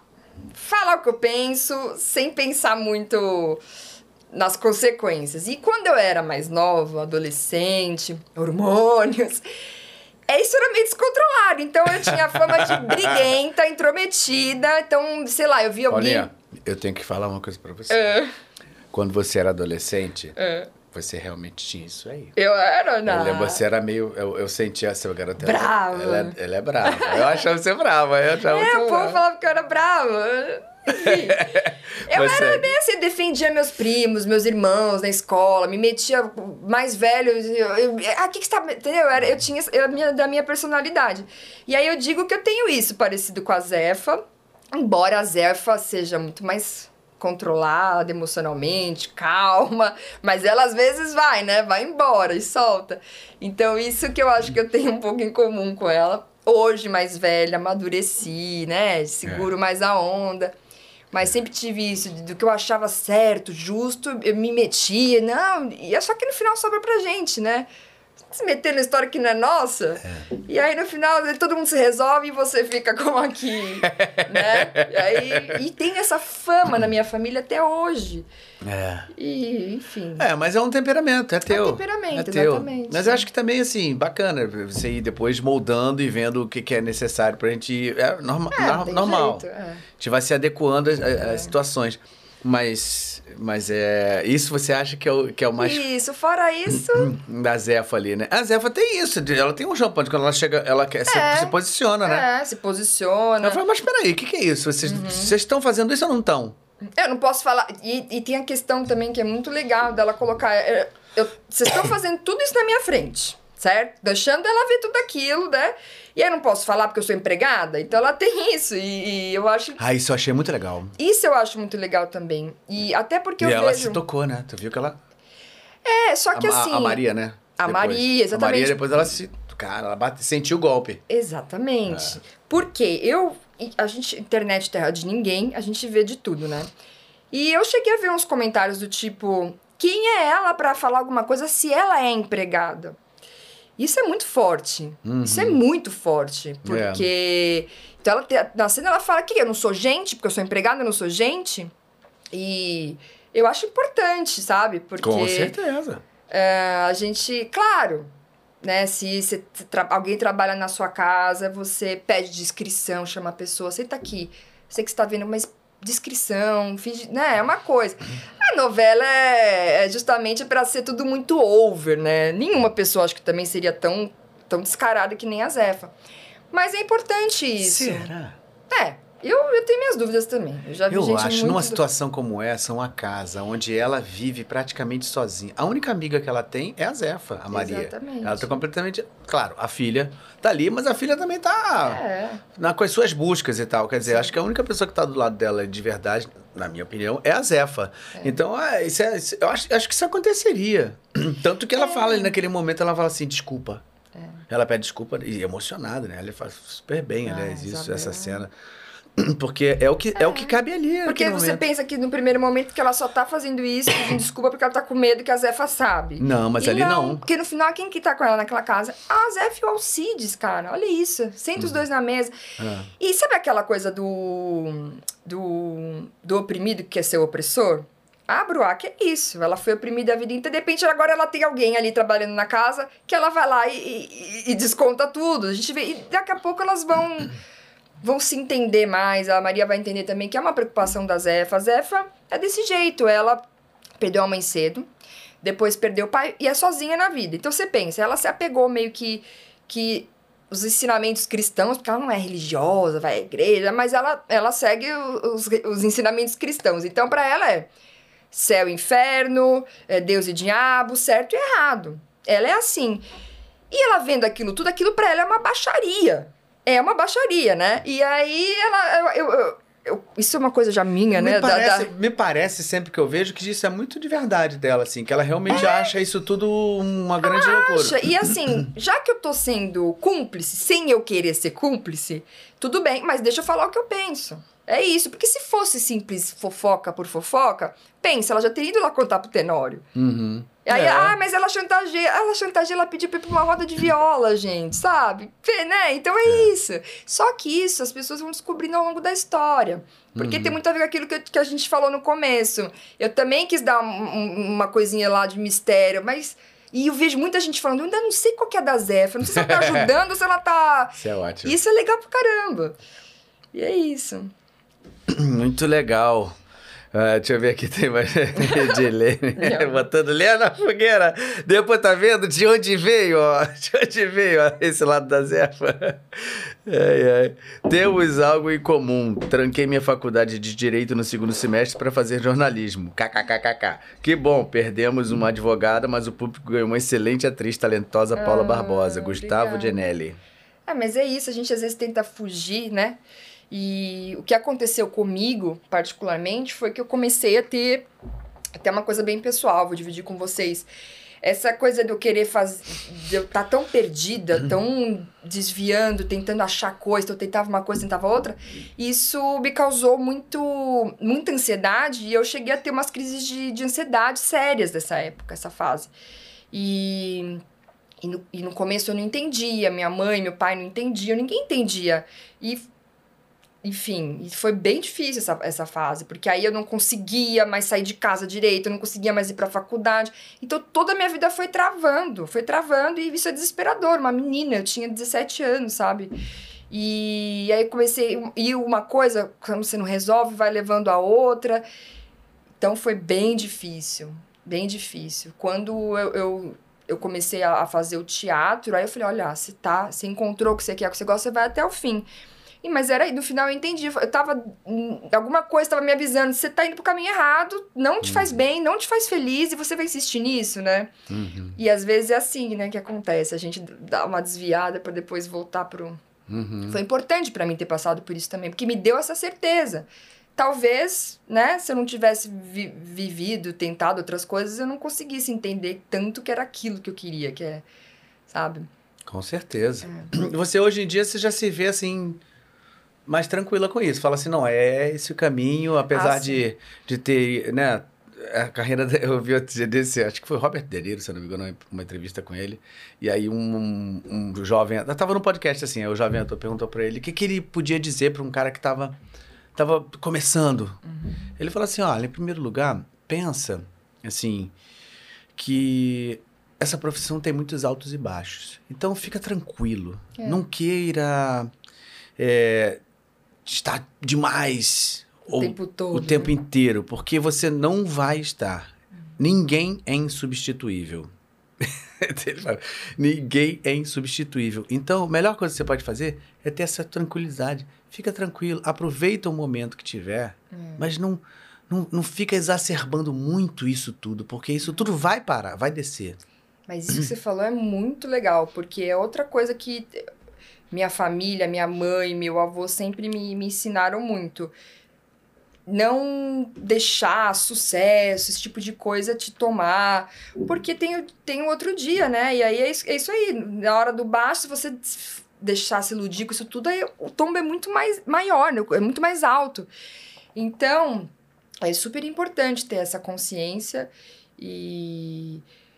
E eu, eu entendi que eu quero ser atriz e tal, mas não vou dizer que até hoje eu tive momentos difíceis de altos e baixos, então eu que não consigo ficar parada. Eu, eu, eu tenho os planos B hoje na minha vida. O que me deu mais segurança para eu continuar batalhando na minha carreira, pela minha carreira de atriz. Porque eu tive filho, e aí, depois que você tem filho, você fala, opa, não sou só eu, hum. né? A gente não sabe. Olha, olha aí. Ah, Curiosinho, olha aí. É lindo, gente. Tô apaixonado por Tá aqui, já conversamos muito sobre desenhos, trouxe várias miniaturas. Ai, gente. Falamos sobre... Aí ele veio aqui, entrou falou dos, dos personagens é. ali, já faz, fizemos várias vozes. Esse moleque é não, é danado, hein? Ele, é danado. ele também, ele, ele também Cara, tem uma. Ele, ó, Com não música, vamos dizer nada, mas tem uma sementinha aí que eu acho. Tem. E ele, ele é leonino, que nem eu. Nasceu dia 20 de agosto, eu nasci dia 22, quase que ele nasceu no meu dia. E ele gosta muito, participa muito. Esses dias ele tá, agora ele tá com mania de imitar as falas da Zefa. e aí acho que eu tava estudando perto dele, aí teve uma fala da Zefa que ela pro Tadeu. Já vi gente que nasceu para ser feio de besta, mas tem uns que se esforça, né? e aí ele gravou essa fala. Isso, isso eu estudei já faz tipo um mês perto dele. E até hoje, depois você pede pra ele. Só que ele fala, tenta falar caipira, coisa mais fofa. É, tipo, ah, é, já vi gente que nasceu e a boquinha tá. ele curte, ele participa. já já eu vou perguntar é pra ele. É muito bonitinho. E com música também, ele adora, ele adora ouvir as músicas que eu e o Diego gostamos, assim, ele ama sem brincar, ele gosta mesmo, ele canta e ele sabe de Beatles, Led Zeppelin, ele eu gosta vi, eu, eu vi ele uma, fazendo uma coisinha do Beatles lá. Ah, eu postei! É, ele, ele, e, é, e, é dele, ele gosta. Sensacional. E ele lembra, então ele tem. Eu, o Daniel, ele tem. Ele é muito inteligente, mas ele tem uma, uma memória muito boa. Então é incrível, porque ele te pergunta uma coisa uma vez, você explicou aquela vez, você não precisa explicar nunca mais. Ele não que esquece, ótimo. desde muito pequenininho. Então é muito interessante. Eu, eu, eu digo de falar, meu, não dá pra enrolar esse menino. Não é tipo de criança que você fala, tá, amanhã, amanhã a mamãe faz isso. Ah, você falou que o resto, nunca mais vai esquecer. E. Ah, então, depois que, que a gente teve o Daniel, nos momentos dos baixos, a coisa começou. Pô, a gente precisa pensar em alguma coisa, porque a área musical dele é difícil. A minha é difícil. E a gente tem filho, o que, que a gente vai fazer? Vamos pensar num plano B, né? Pra gente ter alguma segurança, mas também é, vamos pensar num plano B que a gente seja capaz e, e, né, e que a gente tem que abandonar. Eu falei, eu não vou abandonar de jeito nenhum, vamos pensar em alguma coisa. Então, a gente abriu uma franquia de loja. Foi a primeira, uma franquia da Companhia Marítima, num shopping novo em São Paulo. Então, foi um desafio, porque shopping do zero é difícil, né? Até ter o movimento, público, loja do zero. E foi muito interessante, porque a gente. O Diego também tem isso, a gente tem isso muito parecido, que é, se a gente se compromete a fazer uma coisa, a gente vai fazer do melhor que a gente puder, sabe? Então, a gente não simplesmente vai, ah, vamos abrir uma franquia de loja, deixar ali.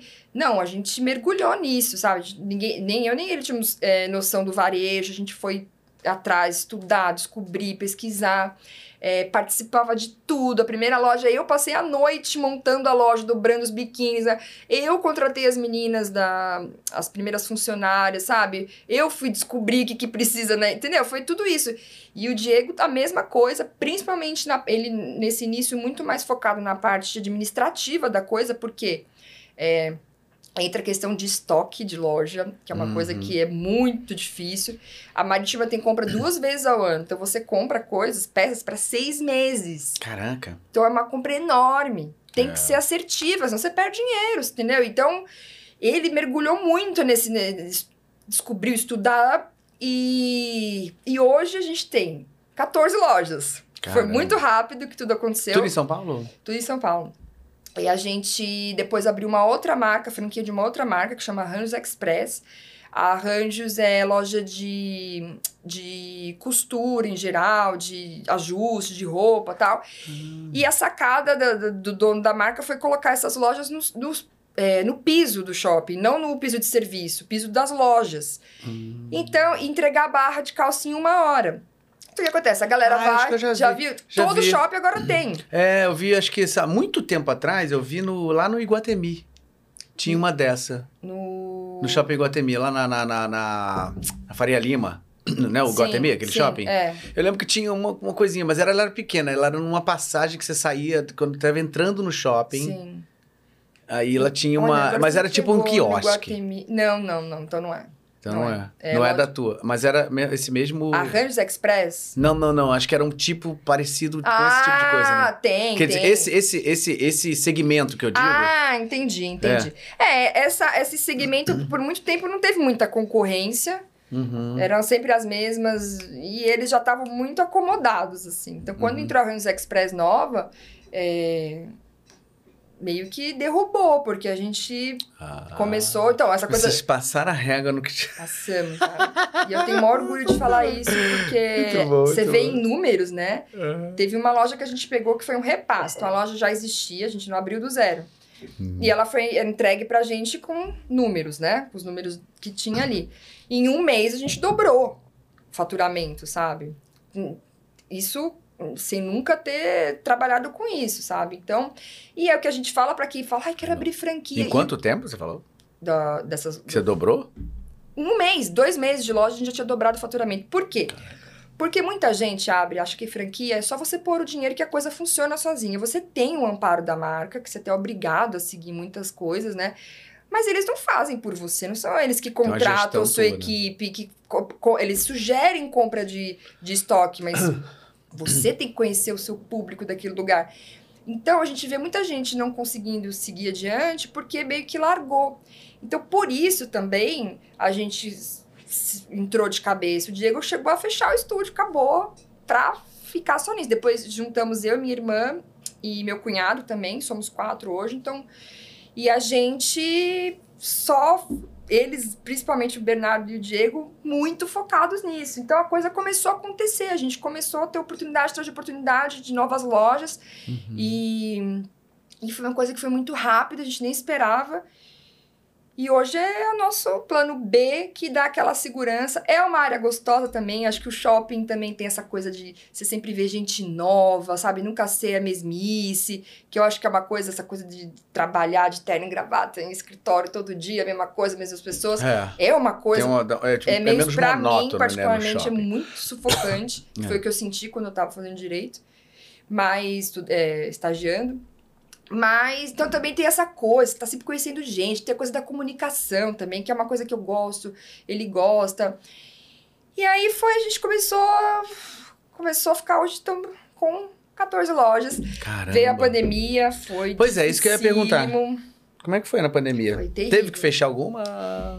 Muita gente fechou as portas. A gente não fechou, mas foi muito difícil. Por quê? Porque... Porque isso não tem como fazer delivery, né? Teve? Teve loja que fez. A gente no início não quis fazer, porque até para você fazer delivery, você tem que expor a sua, a sua funcionária ir lá na loja pegar as peças. É. Então a gente falou que não ia fazer naquele primeiro momento, não ia expor ninguém pegar transporte, sabe? Podia. Então tinha gente fazendo um delivery, mas a gente optou por não fazer. A gente começou a fazer o delivery bem depois. Uhum. E mesmo assim não tem não é comparação é com. com. Balcão ali, né? É. Embora a gente principalmente é, com as duas marcas, a gente tenha é, percebido quanto é importante essa coisa do delivery também. Porque quando a gente tem a loja no shopping, fica esperando as pessoas virem. Uhum. E quando você é, faz a sua carteira de cliente, você já conhece os melhores clientes, quem gosta dali da sua loja vai sempre na sua loja. E essas pessoas, a gente começou por causa da pandemia e agora a gente continua até agora, até hoje a entender que para essas clientes a gente pode mandar mala com roupa para ela experimentar na casa dela, ver o que ela gosta, e, então, e depois ela só passa para dar um jeito, a gente, ela fica com as peças, as meninas vão lá, pegam o que sobrou e ela faz o pagamento, porque começou a funcionar isso também, e, gente, e, e grande parte do nosso faturamento tem a ver com isso, a, a costura é a mesma coisa. Tem gente que quer reformar o guarda-roupa, não quer jogar fora a roupa leva a, a, nossa menina que vai lá e mede você na sua casa, faz todas as medidas das suas roupas, leva tudo e depois. Então, esse, a gente, com a pandemia, meio que entendeu. Ganhou mais que nem esse... você com a sua escola, que você entendeu que dá para funcionar remoto. Uhum. E, mas a pandemia foi difícil, a gente, por não ter muito. É, muita experiência na área, a gente sempre foi muito conservador, Diego muito mais que eu até, é, em pensar em vamos ter calma, a gente tem essas coisas dos estoques, você compra o estoque também você vai pagando ao longo, então se não tiver caixa, tem que mandar funcionário embora, alguma coisa assim. Então a gente tinha um caixa bem grande, que foi o que salvou para a gente conseguir segurar nesses uhum. tempos, mas foi muito difícil. Foi Pô, muito mas difícil. que bom, né? Que bom que vocês conseguiram. Eu acho que todas as pessoas, as pessoas de varejo que conseguiram sobreviver. Olha. É, são guerreiros é. e sim, merecem parabéns, porque não foi, não foi fácil, não. E você imagina, né? Tu comprar roupa, biquíni é uma coisa que no momento que a gente estava vivendo com aquela pandemia, que ainda tá, né? Ainda estamos aí, nos é. resquícios. É... A gente tem os grandes varejos aí, as, as, Via Varejo, as Magalu, tudo, tudo deram uma caidaça legal, assim. Muito, muito, muito. E... Vai voltar, isso, mas, mas, mas deram não, uma então, caída. É, mas aí você pensava, numa situação dessa, quem que vai querer sair para comprar coisa? Vou mandar delivery para alguém, as pessoas perdendo yeah. familiar. Os malls também, os malls todos deram lá, é. com aquele negócio assim. Mas... Vamos ter que esperar, vamos ter esperar. que ver o que vai dar. Não dá pra ficar mandando roupa para as pessoas, elas preocuparem que se vão pegar o negócio, vão viver, não vão. Então foi muito difícil por isso, mas quando voltou, foi meio rápido, assim, porque era muito engraçado. Você via as pessoas entrando nas lojas. E elas falando, né? Aquela coisa, com todo mundo fechado por muito tempo, então todo mundo querendo é, conversar, encontrar as pessoas querendo viver, sabe? Eu vou é comprar mesmo, porque eu não sei o dia de amanhã, sabe isso? E eu vou comprar porque vou fazer uma viagem, eu quero. Sabe é. assim? Tava. Foi é. meio. A volta, o, ah, retorno. é, as pessoas estavam bem. É, e a é. gente percebeu muito isso pelas lojas, né? É, com certeza. Ah, é, eu acho que as pessoas é, usaram isso até como uma terapia, né? Tipo é. assim, eu quero cuidar de mim. É. Agora eu tenho que. Total. Agora que eu posso, eu vou cuidar de novo de mim, que eu é. mereço. É Depois de tanto tempo nessa é. situação. É, e a questão também de querer passear no shopping para para encontrar, para conversar. Tinha gente, tem gente que entra na loja lá só para bater papo. Cliente que vai sempre, às vezes passa lá e só bate papo com a, com a gerente, com a vendedora, que já são, tipo, íntimas, né? Tem isso também que é muito legal da, da das clientes. Ah, virarem meio que confidentes. As, as vendedoras são meio, sabe, vai lá, bate papo, conta da vida. É mesmo? É uma terapia mesmo, assim. É muito legal. Pô, que legal, que legal. Então é uma área que, que a gente gosta muito. Só que eu falei pro Diego, vai, vai ter um momento que eu vou a me afastar de alguma coisa, vou de mim, porque eu, eu preciso continuar batalhando. eu minha... acho que tem uma coisa também que, assim, acho que vocês vão conseguir encontrar isso aí facilmente. Acho que já estão vendo isso tudo, que é assim, é... delegar determinadas coisas, Sim. determinadas para aquelas pessoas que, que vão acabar crescendo se estão afim de fazer isso por uma certa meritocracia, né? É. Se estão querendo também crescer, é. que vendo que o negócio vai crescer e vão manter e vão manter a qualidade, é. não precisa você é. tá ali tão presente o tempo inteiro. É, no começo a gente a gente é. Quer tá, é muito difícil é preciso, delegar. É, delegar. E é muito difícil porque, porque, tem que ser bem feito A tua isso. equipe tem que estar tá muito afinada. Você tem que ter uma confiança extrema na, em quem responde por você. A gerente numa loja, ela responde pelo dono. Então a gente tem hoje os donos, nós, supervisora, porque a gente tem mais de uma loja, então a gente tem supervisão para as duas lojas. gerente e os vendedores. Então, assim, a supervisora fala por nós com a gerente e a gerente, entendeu? Então, é, é, isso é difícil, sabe? Você soltar. Não, não é fácil, não. Mas hoje que a gente já tem mais experiência, já entende melhor, já, né, já sacamos mais coisas que antes a gente penou, assim, tomou na cabeça para aprender. Mas hoje a gente consegue. Acho que é isso. Sucesso é isso, Quanto né? Quando tempo você tem cresce. isso? Olha, a primeira loja a gente abriu faz quatro anos. Aí, tem um tempinho, né? É. Mas Legal. em quatro anos o negócio foi louco. Caramba, que Cresceu legal. A gente nem imaginava, mas é isso, né? A vida vai. É, que E- legal. Muito bom E é isso. isso. Hoje esse aí é, é o meu lado empresário. A pessoa quer fazer tudo, né? Não é isso. É que a gente Não, escolhe não ser é ator isso. justamente porque a gente quer saber de tudo, experimentar tudo, né? Não uma única vida. Parece que a gente quer viver Eu várias entendo vidas. exatamente o que você tá falando. isso. Eu não- se eu fosse depender de uma coisa só, É, não poderia estar fazendo o que a gente tá fazendo aqui agora. exatamente. Definitivamente. Exatamente. Se a gente precisa Exatamente. conseguir encontrar caminhos paralelos. Isso não acho que não, não é ruim, não. É, é o Não, você não acabou é de ruim, falar. É ótimo. É uma experiência. Essa experimentação como gestora de uma empresa é muito legal pro, pro nosso trabalho como ator. É, muito. Muito, Muito. E essa coisa que eu te falei também do, de- do varejo, que, que é- roda muita gente, passa muita gente, você conhece tanta história, tanta gente, tanta vida diferente da sua, tanta vivência de outras pessoas. Cara, é muito legal, porque é- vira material pra gente, né? Com certeza. É legal. Quando te chamar pra fazer, fazer uma novela aí, uma dona de uma holding aí, você, não, deixa comigo. Deixa comigo. Deixa comigo, já tô já, já, já sei sei como é que é. Perguntinhas. Ah, como você se prepara pro sotaque tão perfeito? Ai, sabe o que eu acho muito legal? Que eu fiquei muito feliz com isso. Porque eu entrei na novela no capítulo mais pra frente, então eu cheguei pra gravar com o pessoal, eles já estavam um tempo gravando ali, né? E quando eu cheguei, eu já cheguei soltando, né? Meu sotaque. Como é que você consegue fazer isso com tanta facilidade, tão rápido? Aí vários atores foram me falando: Menina, tô conversando com você aqui, daqui a... aí vai gravando, você começa a falar totalmente diferente, parece que é tão natural. A gente estuda, né? o ator estuda muito. Eu tô há muito tempo me preparando, querendo querendo fazer isso bem. Como eu tive outros personagens que tinham sotaque. Então eu fico pensando em detalhes. É o sotaque do Pantanal. O que, que eu posso trazer que é do Pantanal, não é? Porque tem coisas muito Sotaque é- padrões. É, para, tem coisas que são, mas não são, né? Exato. Tem coisa que é padrão, né? Que principalmente em novela a gente tem que padronizar, porque o Brasil todo assiste, então não dá pra gente, né? Mas como que eu vou diferenciar, né, o, a- o lugar que a gente tá fazendo, ou então essa personagem da outra que eu fiz. E eu estudei demais. Tivemos também prosódia.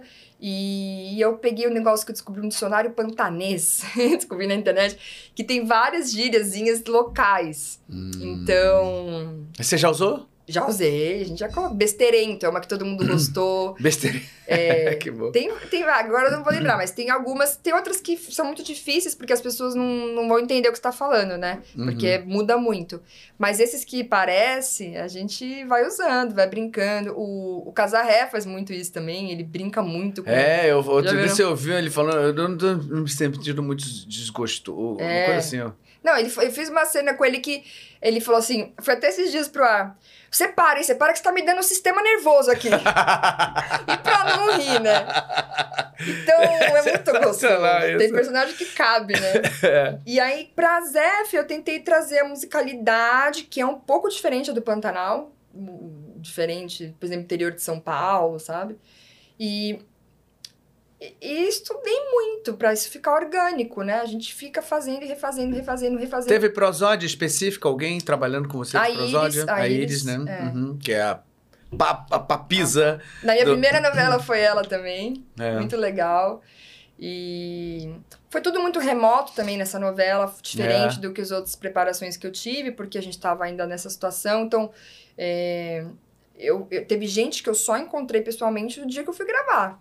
Ainda não tinha, a gente não tinha podido se encontrar. Eu vou te falar, teve gente que eu conheci da novela semana retrasada. Exatamente.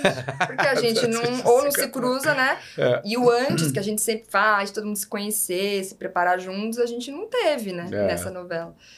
É... Mas pra mim, sabe que foi bom? Porque a Zefa, ela chega, chegou depois. É ela chega meio perdida ali naquela, naquele lugar. Então, pra mim, foi até interessante. Eu usei isso a favor, sabe? É Chegar, estar meio perdida ali. Tipo... Oi, prazer. Acabei, acabei de conhecer. Vamos fazer uma cena junto agora, sabe? É. Foi legal também. Tem que, é. tem que usar a favor. Muito legal, muito legal. Então, vamos lá, ó. Temos aqui você parece tão nova e tantas coisas incríveis você já fez. É, é, é isso aí. Tão nova, tão nova, é. ainda bem não. Não, mas é, mas é mesmo, para tudo que você tem, tem, feito, né? E pelo, por tudo que você podia não ter é, feito. É, quer dizer que, que é incrível. Paula e Isabel eram total desconhecidas, pelo menos para mim, e estão dando um show muito fora da curva, impecáveis. Ai, que delícia, obrigada. É, Pois é. Gente, Isabel é atriz de teatro há muitos anos. É, mas é, é o que eu falo, é, o que ele falou é, é o. Né? É. Eram completamente conhecidas para mim, quer dizer, é. você vê. Muito interessante, muito legal, né? É. Tem gente, eu vejo também, tem gente que às vezes comenta. Nossa, você, que, que atriz, não tinha te visto antes, como? Aí vem alguém, mas não, ela fez. A... Outras pessoas que já conhecem um pouco mais, vêm, comentam.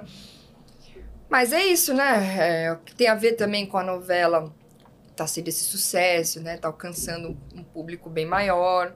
É isso, a Isabel é maravilhosa, delicioso gravar com ela. Nossa, uma escola, puta é, atriz. Cenas lindíssimas. Muito, muito legal. E, e a gente se diverte muito. então é um clima muito gostoso. Caraca, é isso mesmo? tem uma lista aqui que eu preciso ver. Uhum. Ai, ai, bom, vamos ver, né? Tem, tem uh, simpática e talentosa, sou sua fã desde, desde a Gina. Ah, obrigada. Uh, Carla Thaís Dias Mendes Adelcopo. Carla, Carla é uma querida amiga, mãe de uma aluna minha tão talentosa. Já falo todas as, eu falo, eu falo em todas as lives de você, sempre, é uma menina incrível, ela tem 15 anos. Zefa, sincerona, a melhor. Suas cenas são certeza de diversão. Parabéns, é ah, isso aí. que gostoso. Obrigada. Agora esse é para mim, Carlos Santos, melhor podcast da Paraná. okay, muito obrigado, pessoal. Muito obrigado, obrigado.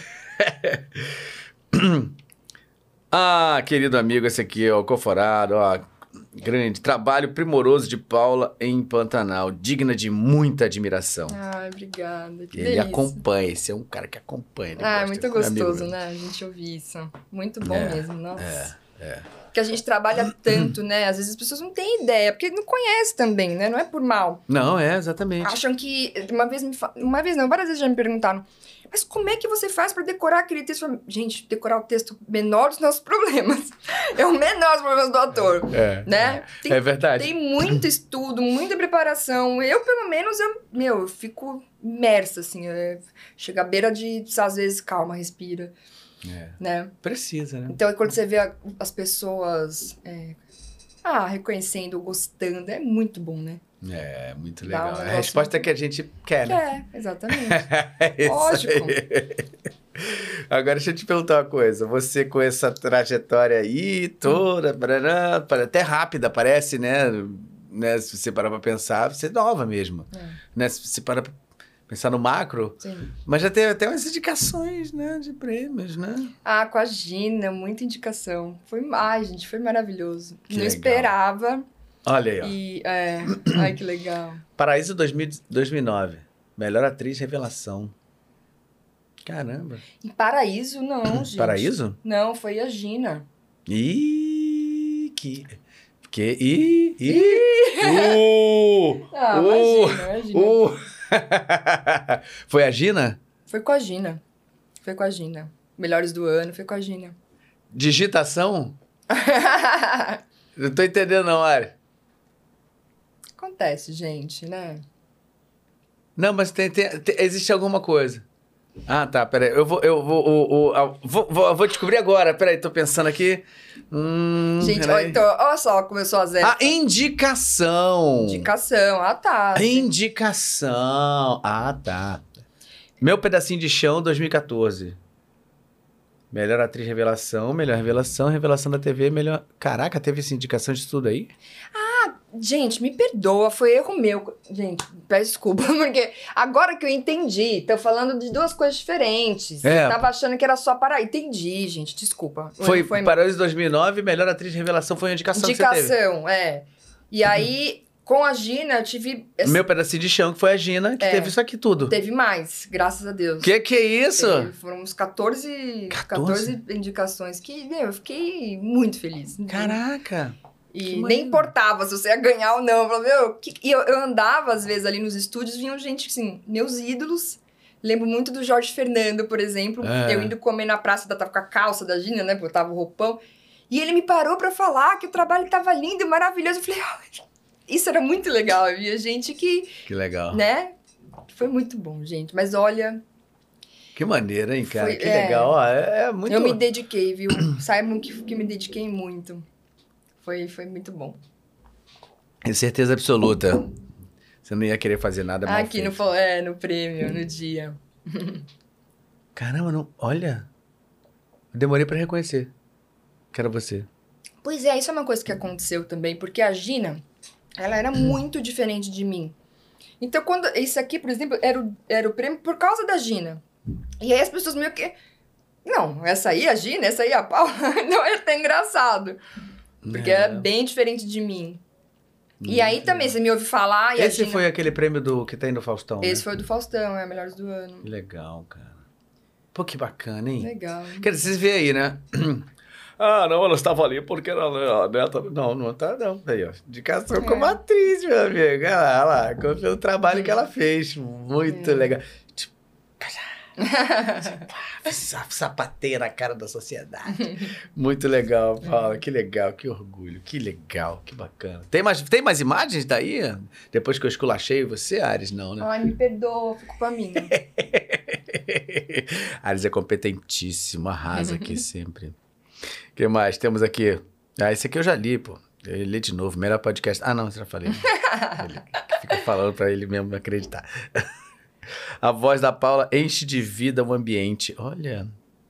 Poderia fazer diversos personagens das telonas. Hum. E fará, e fará. Ah, Deus quiser. Amém. Obrigada. Parabéns pela excelente atuação. A Zefa é intrometida e só diz as verdades. É. Adoramos quando você surge dando pitaco na vida de todos da família de Tenório. É. Tem a coisa, da, de, tem a coisa, eu acho muito legal da Zefa, que, que era uma coisa que eu passava, contei para você, que eu para vocês, né? Que eu, adolescente eu era meio pensava muito, saía falando que a, a gente, e tô me incluindo nessa, a gente tem muita dificuldade de ouvir certas coisas, certas verdades, né? Todos, né? É. é. E aí, a Zefa também tá nesse lugar, né? Mexe nesse lugar, porque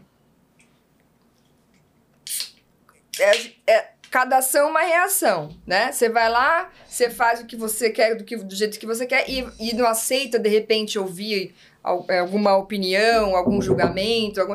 É difícil, né?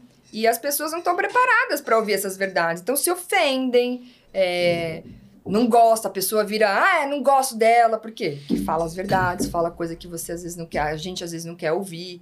Então a Zefa também traz esse lugar que eu gosto muito. Que fala aquilo que a pessoa, opa, não tá é, preparada. Né? Exatamente. É, e vem não. de onde você menos imagina, né? É. E às vezes a gente vê na novela, que é muito legal também, a questão da Guta com o Tadeu. todo mundo fica, ah, ela quer ficar com o Tadeu, é ela tá querendo ficar com o Tadeu mesmo. Mas ela tá vendo que aqueles dois não se amam. Que, e tanto tem uma cena linda com a, com a, com a Guta que ela fala: eu, eu fiz isso porque eu gosto do Tadeu, mas eu fiz porque eu gosto de você também. Você não é, ama ele. Vi, é lindo isso. E é. depois, e depois. Acho que é aí que ela deu uma virada com então, você. É, uma cena a antes, é, a Zefa tá chateada, ela vem perguntar, a Zefa não quero falar. Não, fala, não quero falar. Não, vai, então tá bom, eu vou falar.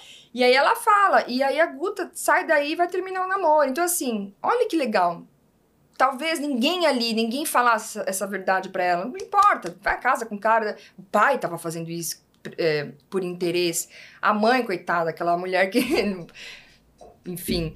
E foi a Zefa que foi, de certa forma, abrir o olho dela. Então, às vezes, vem de onde menos espera, né? É. A pessoa tá ali convivendo com a gente, convivendo na tua casa, sabendo da sua vida mais que você mesma, né? É. Então, tem que ter esse, esse respeito também, né, para essas pessoas. Com certeza. Que vivem mais as nossas, com a gente do que com a própria família, muitas vezes. É, a gente, assim, não querendo ir para um lado dark da história, mas assim, a gente, a gente, a gente tem um, uma história de escravidão, né, no nosso país. Total. Então, eu acho que a gente está trazendo até hoje com os nossos. Nos, os subalternos. A gente traz até hoje. Isso é uma coisa assim que está alguns menos, alguns mais. A gente tem pessoas que estão é. começando a entender que não é a coisa não é por aí, mas a gente tá, a gente tem. vem de uma escravidão muito próxima. É. E eu acho que a, o pensamento é sempre isso. É, ah, você é subserviente, você está aqui, você, é você é inferior por você isso. Você é inferior por isso.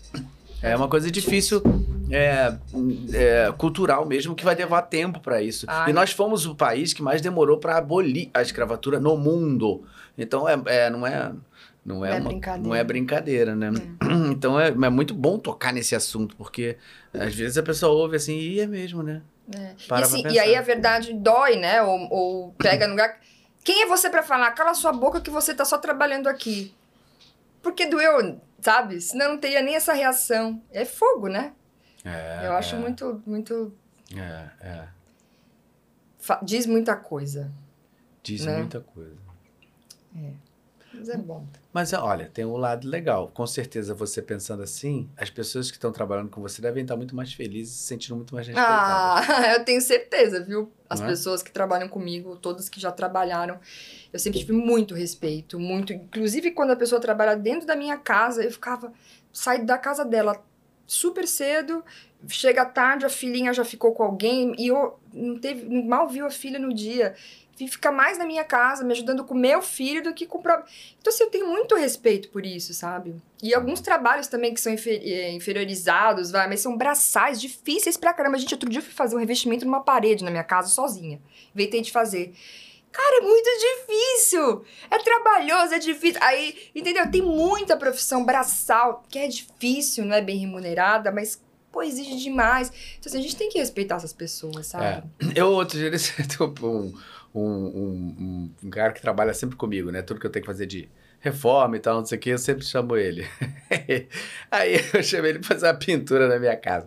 Beleza, ele pintou a sala, sei lá, outro cômodo e tal, não sei o que, sei lá, pintou uns quatro cômodos, assim, tipo, em dois dias me entregou tudo pronto.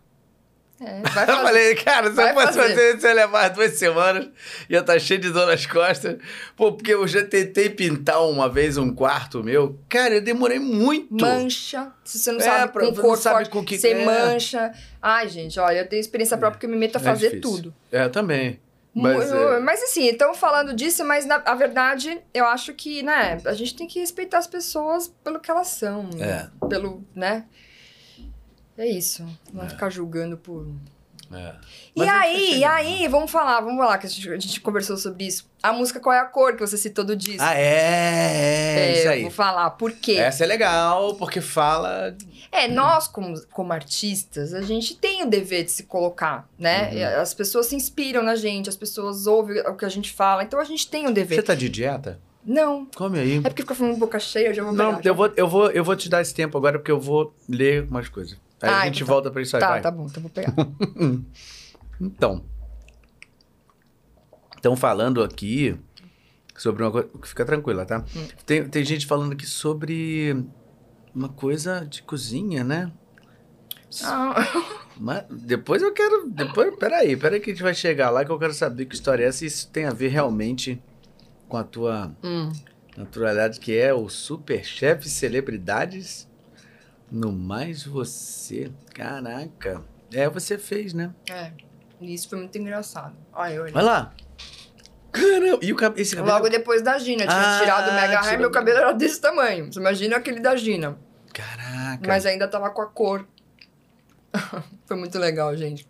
Quando eu fui chamada, uhum. eu tava crente que era pra eu julgar alguma comida. Comer e dar um... Não tinha entendido o que que era. Sério? Eu me... Não sabia que você ia ter que ir lá cozinhar. É, eu não tinha entendido isso. achei que ia participar do programa, desse, desse quadro, mas atriz que vai lá e come, né, e fala. Quando eu fui entender que eles me chamaram pra ser uma das pessoas, eu falei, meu Deus, gente, eu não sei fritar um ovo, eu não sei fazer um arroz. Ah, isso que eu queria saber. Você não sabia cozinhar. Não sabia. Eu falei, você é a primeira eliminada. Eu lembro que a família inteira aqui, eu ligava pra eles todo dia, gente, o que eu vou fazer? Tanto que, ai, foi muito engraçado. Quando a gente foi gravar o primeiro momento se apresentando, eles quiseram gravar a gente fazendo compras, né?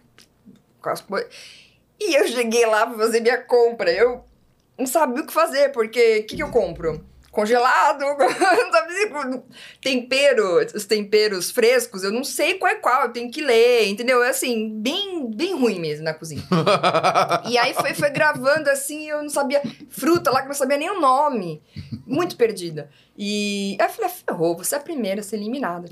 Mas tem o lado leonino, Paula de ser, que é competitivo pra caramba. Eu falei, já que eu tô aqui, minha filha, eu vou, vou correr atrás. Eu comprei um monte de livro. E como eu tava sozinha aqui no Rio, eu ficava todo dia cozinhando, cozinhando, cozinhando para aprender alguma coisa, porque eu era muito ruim. As provas começaram em dupla. Então, nas primeiras provas, até eu entender, eu fiz em dupla. E eu me dei bem por causa das minhas duplas, eu confesso, porque tudo que eu fazia, a, a, o jurado, não, isso, isso aqui tá lindo, maravilhoso, gostoso. Isso aqui tá ruim. Aí eu, puta, fui eu que fiz. Toda vez. Só que as primeiras provas em dupla, eu fui, eu fui, ganhando tempo. E aí eu fui estudando. Aí começaram as provas individuais, eu comecei a me virar. Como eu podia. E também tem a questão das provas é, dificultarem. Não é só simplesmente você ir lá cozinhar. Tem o tempo, ou tem a prova que você. Tinham provas que era assim: ia sortear sua proteína. Teve uma prova que. Então você não sabe o que vai cair para você. Teve uma prova que era fazer. É, estrogonofe só que não, não era todo mundo com doce de leite, com, com creme, creme de, leite. leite. É um com leite, outro com coalhada, outro os negócios pra dificultar mesmo, né? Então você tem que usar criatividade. E, cara, eu fui ficando, eu fui ficando, eu fui ficando. E quem ganhou foi o André Marques. Só que ele cozinha muito bem. Já tem, é. Poxa, tem a casa de carne. O cara né? manjava né? de tudo. Mas ele também era muito legal, ajudava, dava uns toques. Tanto que na final eu peguei vieiras de proteína, não sabia nem o que era. Foi ele que me falou na hora. Era ao vivo, eu falei, o que, que é isso? Ele falou, ah, aquela carne que vem dentro da concha, da, da concha, sabe aquela concha do posto de gasolina? Eu falei, meu Deus, é isso? Como é que. Eu não sabia o que era. Imagina o que eu ia fazer. Tanto que ficou tão ruim, eu acredito, que a minha mãe, a minha mãe chamaram, sem a gente saber, um, um dos jurados de cada um, era um, pa, era um parente de cada um. Alguém, então, chamaram um super amigo do, do André, a mãe do. A, a, a, acho que era a mãe. É, e minha mãe também. Mãe, mãe e, e coisa, e amigo. E aí eles iam comer no escuro e dar a nota, o prato dos três. A minha mãe comeu minhas veiras achando que era nhoque. Nhoque. E ela comeu e ninguém explicou pra ela, porque acabou o programa e ela veio. Nossa, seu nhoque tava bom, Paulo. Mãe, que nhoque? Passou do tempo, né? Porque vir borrachou, porque não sabia fazer vieira, mas enfim. E, mas olha, eu me diverti demais. Tinham. Ah, eu paguei mico demais. A Ana Maria teve um episódio que ela. Um, um programa dela ao vivo, que ela me chamou no ao vivo e falou: Paulinha, eu vou te ensinar a fritar um ovo. Porque eu não sabia fritar ovo. Porque eu não como ovo frito, eu como ovo cozido, eu não gosto de ovo frito. Então eram umas coisas assim, ou então entrava o anjo, que era o chefe profissional, que você tinha alguns segundos para pedir uma ajuda para ele ali na hora, ele, calma, Paula, vai lá, pega o coentro, a salsinha, não sei o que, aí eu ia correndo, qual que é o coentro? Qual é salsinha? e aí, na edição, na, edição, ele, pô, uma pata dessa ali, né? Virou uma comédia, assim. É. Se você for assistir aí, pegar, é só patacada. e no final, fiquei em segundo lugar. Fiquei muito orgulhosa de mim. Caramba, cara. Ninguém acreditou. Minha família, então... Minha família, meu irmão, tadinho, eu vivia fazendo, tentando fazer bolo e o bolo só solava, solava. Eu lembro que uma vez eu fiz três bolos seguidos. O último aqui na parede de raiva, assim, porque como é possível? Eu tô seguindo esse. Aquele tijolo. Aí toda vez que a Paula vinha, olha, gente, eu fiz comida, meu irmão já vinha. tá bom, meu irmão muito bonzinho, né? Não, tá bom, Paula, tá bom, tá ruim não. Horrível, sempre fui muito ruim. Mas. Mas, mas assim, depois disso tudo. Aí eu aí? melhorei muito, peguei um pouco mais de gosto, comecei a. Já, ainda já se arrisca assim? Me arrisco mais, sim. O o Diego disse que eu cozinho bem. O Daniel veio um negócio da escola dele que era. Fala uma qualidade da mamãe. Ele, boa cozinheira. Eu falei, ô louco, sério? Oh, Vai ver, né? Tô, tô aprendendo. Mente, hein? Pois é. Tô hum. aprendendo, mas enfim, ainda, ainda tem que. Mas é, é o que você falou, você persegue, você fica. Hum, ah, é, né? Aquilo lá. Eu não vou dar mole pra isso. Aqui, né? Eu pagar esse mico, pelo menos vou tentar fazer o melhor, né? E acho que é por isso que você pegou o segundo lugar, porque vira a tua evolução. Verdadeiro. Um dos jurados, a jurada, ela era fixa. Ela é uma chefe de cozinha fixa, então ela estava em todo o programa. Os outros jurados, eles iam chamando pessoas, cada dia um. E ela via como eu era ruim, odiava a minha comida, até pegava no meu pé, eu achava que ela pegava no meu pé. E aí teve um dia que era tipo essa prova para você ganhar imunidade, eu não lembro o nome, do, mas tipo a prova que você ganha imunidade. Só o André ganhava, quase todas. E aí eu fiz uma que eu tinha estudado no dia anterior, um prato, que era um frango ao curry. E aí chegou lá, cada um pegou um pedaço, cada um recebeu uma parte do frango. Eu recebi a é, sobrecoxa. Uhum. Só que o frango era peito em cubo, né? Eu falei, quer saber? Eu vou tirar a carne aqui, vou fazer uns cubos e vou fazer aquele prato. E fiz. Quando a chefe comeu, ela falou, isso aqui não é da Paula. Isso aqui não, não foi a Paula que fez isso. Ela falou assim, não é possível, não. Foi a Paula que fez. E aí foi muito engraçado, porque aí os outros gostaram mais do meu prato e do André. E aí ela ficava, cara, mas eu tô te falando, tô aqui desde o começo. A Paula não sabe fritar um ovo, sabe fazer um arroz. Ela merece, ela merece. Aí eu ganhei imunidade. Aí eu, no ao vivo, eu ah, gritei, fiquei louca, porque, cara, foi muito legal. Sinal de que, né? Aí, é. Aí esse prato eu faço em casa, às vezes, pro pessoal comer. Que maneiro, que legal, muito cara, legal. isso. Muito legal. E, e mais uma experiência para o ator, ah, né? Total, porque... total. Porque depois eu fiz a Olga em Love Paraisópolis, que era uma ah, chefe que era uma chefe de cozinha. E foi muito legal, porque foi depois de eu ter... Ah, olha aí. Ah, e foi depois do. Do, do, do, do Superchef. Super Chef. Uhum. Hum. Ah, é, então quer dizer que fizeram uma preparação sem você saber. Uhum. Na Ana Maria Braga. Essa personagem foi, foi bacana também, né? Foi uma graça, nossa. Foi muito legal. Muito Sabe gostoso. que eu vou te falar uma coisa, Paulo? Você também pode se sentir até privilegiada por isso, porque os veículos né, de TV, assim, eles, eles mais ou menos te dão, sem querer, né? Acho que é do veículo mesmo. Ele te estigmatiza um pouco, né? Então você geralmente faz personagens que são muito parecidos um com o outro. É. E você não fez. Mas isso é um negócio que eu busco isso é muito. muito. Mas, não é, mas às vezes não depende só do ator. Exatamente. Depende de...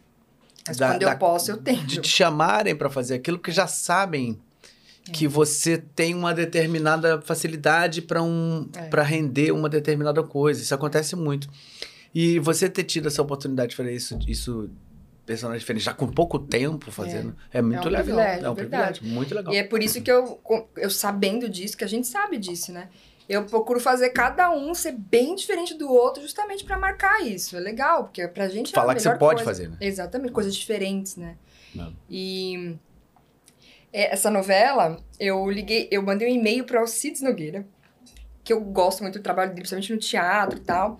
E eu, toda envergonhada, eu falei, ai, vou mandar, vou mandar, vou mandar, vou mandar, seja o que quiser, mandei.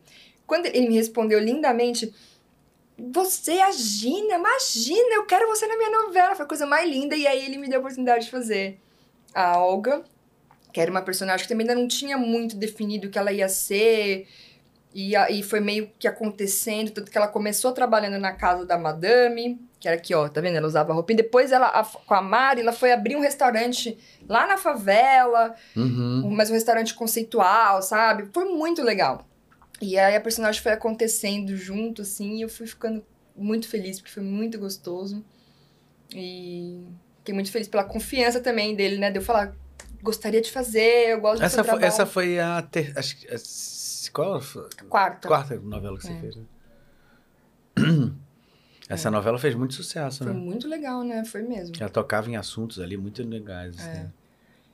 E também, horário das sete, as novelas são leves, gostosas, né? Então tinha muita coisa divertida que a gente fazia. Foi bem legal. Muito legal, Paula. parabéns. Vamos ver mais coisinhas aqui, ó. É... Carla fala. Na verdade, eu falo assim, a Luana falando aqui, o telefone acabou a bateria. Meu Deus, eu amei a energia do clipe. Me lembrou muito o musical Mulan Rouge. Ah, uhum. Achei muito teatral. Boa demais a música. Tá vendo? Ai, que legal. Isso é uma menina de 15 anos falando. que lindo. Ela, ela, é super estudiosa. Ela é aluna daqui, mas ela tá fazendo um musical, ela, é, ah. ela tá estudando canto, ela ama teatro tá fazendo, tá fazendo já um, um, começando a fazer musicais Sim. aqui, que tem uma escola aqui que é do, do Reiner, que, é um, que ele faz, tem sapateado, uhum. tem canto e tal. É uma escola de musicais que tem aqui no Rio Sim. de Janeiro, sim, especializada nisso. E ela ama musicais. Ai, que legal. Obrigada, e que agora linda. tá começando a fazer, você vê, que percebeu no teu clipe que tem isso aí, muito legal. É, então, né, pessoa que gosta, entende um pouquinho. Entende, é, é. é. Rafael diz, como está sendo a repercussão do seu trabalho como Zefa nas ruas? Ah, nas ruas. Tá sentindo isso? Tá começando, Você tá mais né? aqui no Rio, né? Tô. E tô saindo pouco, porque uhum. a gente tá gravando... Eu cheguei do Pantanal há pouco tempo. Você tava gravando mais lá? Não, eu, eu, tava, eu comecei gravando estúdio, e aí depois teve a segunda viagem. Teve uma primeira viagem que eu não fui, e aí a segunda viagem. Nessa segunda viagem eu fiquei tempão. Quanto tempo você ficou lá? Ah, acho que deu uns 30 dias. É sério? É. E aí, até mais. E aí, e eu cheguei meio que faz pouco tempo. Então, sair mesmo tá muito difícil, assim. Só que quando eu saio, tá engraçado, porque as pessoas, elas, eu só ouço assim, e a Zefa, e a Zefa, e eu vou andando assim, você vai ouvindo, sabe? Mas ainda tão tímidas tal. Eu acho que. Uhum. O Rio de Janeiro tá tem uma coisa, que como que tem muita gente, muito, muitos atores estão aqui, a TV Globo é aqui. Eles vêm muito. O Rio de Janeiro Meio que, tipo, faz uma, uma linha assim, tipo... Blasei. Não, a gente tá acostumado. Tava acostumado, tô acostumada. Mas tem sempre, Mas sempre a, tem pessoa divertida e que mais, mais descontraída. Eu, eu, eu, fui comer num restaurante, entrei no, no banheiro, tava esperando na fila com o Dani até. E aí, você é a Zefa, né? Sou. Ai, menina, eu adoro a Zefa. Sempre tem alguém que é mais... que faz questão de vir falar e, e é muito gostoso. Mas tá, tá, tá começando. É que eu também tenho saído muito pouco, ainda não sei direito essa ah. repercussão, mas eu tenho sentido muito é, através da internet. Da internet tenho, né? Até o meu Instagram, que eu tô ganhando de gente me seguindo cada muito rápido e sempre comentando. Então você vê que não tá só seguindo. Tá engajado. Curte, tá engajado, comenta e e a maioria gostando. Tá sendo é. muito legal. Não, cara, pode ter certeza. Talvez você ainda não tenha essa, essa noção, assim, natural, né, que a gente tá fazendo. Mas assim, quem tá de fora, pô, tá muito. É. Tá dando uma bombada assim, muito. muito rápida tá, e grande. Tá, tá, de certa forma, ali chamando atenção, né? É. Pra personagem. Ah, é mas ótimo. muito mérito, claro. Uhum. A personagem é, é maravilhosa, mas mérito uhum. seu mesmo. Você tá fazendo bem pra caraca. Ah. A frase boa da Zefa é: Isso não é coisa de Deus, não. tem tanta, tem tanta fala boa, gente, que é. Que às vezes é difícil até falar, dar o texto, porque você tem vontade de rir, sabe? Porque é muito divertido. tem uma que vocês vão ouvir bastante também, que é Pela Chaga de Cristo. Eu acho maravilhosa essa. Pela Chaga de Cristo. Ah, eu falei, acho que teve uma cena com a Maria que eu falei. É muito gostoso. É muito divertido. Isso não é coisa de Deus, não. Isso, não é, isso aí não é coisa de Deus, não. É Isso é Luiz Meu Peixe! Olha ele aí! Ai, que lindo! Ah, a frase Ai, é boa da Zé é isso não é coisa de Deus, não. Ai, que lindo! Luiz Meu Peixe, um abraço você, um querido. Beijo lindo, querido, nossa. Queridão. Luiz Meu Peixe, pra quem não sabe, a gente fica falando, pô, é piada interna. Luiz Meu Peixe que trabalha com a gente lá, que ajuda muito a gente, é da equipe, né, dos figurinos lá. Muito que... querido, muito cuidadoso. Inclusive, Inclusive, um dia de, de gravação que eu tive no Pantanal, que calhou de estar um dia muito frio. E eu tinha cena no Rio, né? Então tava difícil, assim, muito vento. A, a Zefa usa muita roupinha vestidinha, sainha. E ele tava ali sempre com casaco vindo, toda hora me ajudar ali. Tipo, parava alguma coisa, ele vinha me cobrir. E, enfim, Cuidado, Cuidadoso, né? cuidado né? gostoso, né? É. Ele é incrível. Incrível, incrível. Luiz, meu peixe, Beijo, você Luiz. é necessário para todos é. nós. Gilberto Santos, Pantanal tem um elenco espetacular. Eu realmente gargalho com a Zefa. a Paula tem uma atuação muito boa, sutil, traz naturalidade à personagem. Parabéns. Ai, obrigada. Fala tudo, é isso. Que legal. Sônia diz: Estou amando a Zefa, estou torcendo para a Zefa casar com o Tadeu. Ih, será? E, Tem muita coisa boa aí com o Tadeu, vocês vão gostar. Tchan, tchan, tchan, tchan. tchan, tchan, tchan. Espero vê-la em outras novelas. Parabéns, abençoada, te amamos. Obrigada. Amém. Que Danuela Brutomesso diz: Agora me fale a verdade, toda essa comida é de verdade? Que toda essa comida, gente? A comida da, que a gente come na, na, na novela? Na novela? Nossa, só é de verdade. Só é de verdade. O povo gosta de gravar essas cenas porque todo mundo come de verdade também. Não é? É. E o povo faz uma comida boa, né? Faz, faz comida boa. Nossa. Até porque são fazendas, né? Onde as essas mulheres sabem cozinhar. A Filó, então, tá sempre com aquela mesa cheia de coisas. Aqueles bolos. Outros é, eles são, vendo, olha, pessoal fez três, quatro, cinco tipos de bolo pra, pra dona Mariana lá. É. é. E às vezes elas estão, a galera da arte tá ali correndo e faz uma massa, põe pra assar de verdade no fogão da cena, para depois usar na outra cena ali. E que você usa a gente pegando e depois acaba usando. Gente, elas são, tipo são mágicos, assim, porque é tudo muito perfeito. Você muito comeu lá esse final de semana agora? Comeu lá? Na, na gravação? Lá no, no, na, no, no evento? Você comeu? Eu comi pra caraca. Ah, no evento, a, a galera tava comendo churrasco, tava maravilhoso, né? Nossa senhora, me marcaram, me marcaram do lado da churrasqueira. Não se faz isso Ah, não se faz. Eu... Comi costela, aquela costela na... na, na gente, costela no... É. Ele tá falando de, de uma cena de casamento, né? É. E aí é cheio aí de tem uma cena de...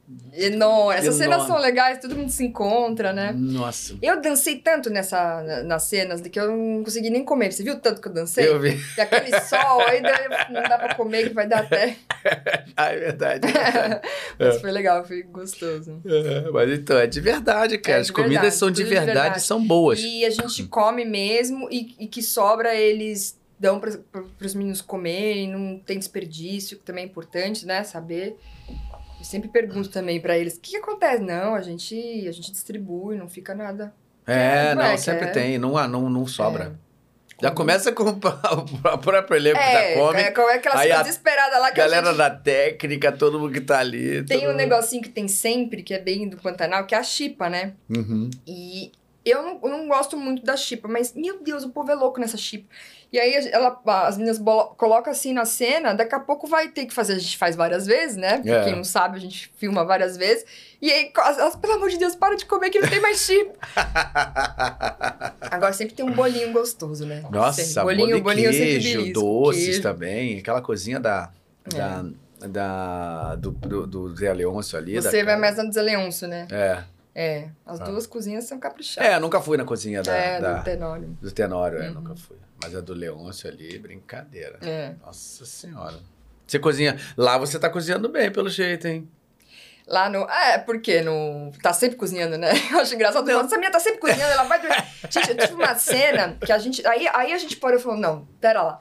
Era uma cena que o Tenório acordava de madrugada e a Zef estava na cozinha terminando de fazer alguma coisa. Mas essa menina. Eu vejo a galera comentando: Meu Deus, essa menina só trabalha, pelo amor de Deus, é muito. É gostoso, né? É. E lá a gente também faz. É muita coisa de verdade na hora. Então, sei lá, um refogar alguma coisa, cafezinho, é tudo de verdade a gente fazendo mesmo.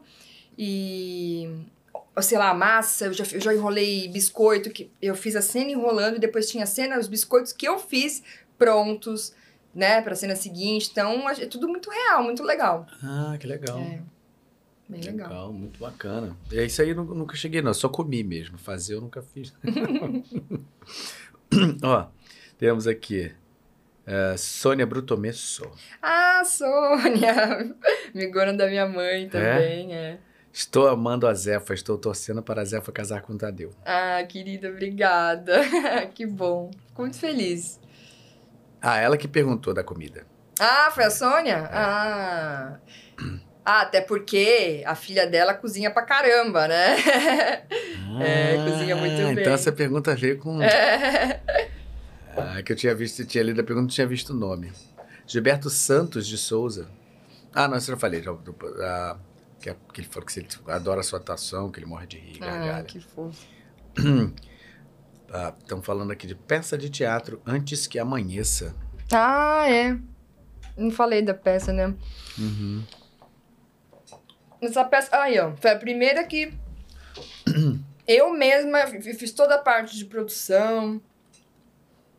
Porque até então eu só tinha feito trabalho no teatro como atriz mesmo, né? Essa aí eu fiz, tive o carinho, o cuidado de fazer toda a produção da peça. Foi minha primeira produção. E foi muito legal. Essa peça é muito legal. Eu quero até trazer ela pro Rio. É bonita, Tô hein? vendo. Assim, a cenografia dela. Natália, Luz. de novo, que fez. Essa aqui é a Mariana Rosa, migona minha, uma baita atriz. E são duas irmãs totalmente opostas, né? Que não se fala há muitos anos e com a morte da avó, elas são obrigadas a se reencontrar. E para receber a herança milionária da avó, a condição da avó que morreu deixou em carta, que é para elas passarem uma noite inteira dentro da casa. As duas juntas. As duas juntas. E aí acontece a peça, aquela coisa, né? Eu adoro fazer trabalho que fala de relações, eu acho familiares, eu acho incrível. Que é uma coisa que meu avô faz muito também, né? É. E essa peça é muito. É Felipe Caralta, Vitor de Oliveira são os autores. Os queridos também. E é um. Ela, ela, ela é, um, de certa forma, um drama, mas é muito divertido. Tem momentos muito divertidos, porque são mulheres completamente diferentes, né? E começa aquela, as conversas e aí vai embora. Vai ter um embate em algum determinado Tem momento. Tem um embate, é, aquela coisa. Muito legal. Nossa, aquele quadro de atrás me lembra Nissete, Bruno. Tá lembrando ela, né? Uhum. Nossa, é bonita luz também, bonita. Você fez essa peça e ficou. No, em São Paulo. Em cartaz lá? Ficou. Tipo... Três meses ficou só. Que teatro? No Augusta. Ah, Augusta. Fechou, né? uhum. Aí você pensa em trazer ela pro Rio? Tava vendo de trazer tudo, mas. Não, não é difícil, né? Porque só vocês duas? É, não é difícil. É, agora é um bom momento. Vamos ver se acontece, né? Agora é um bom momento. É que tá difícil é, resolver muita coisa agora que a gente tá bem atarefado, né? Mas acho que vai dar Ah, certo. não, agora na novela?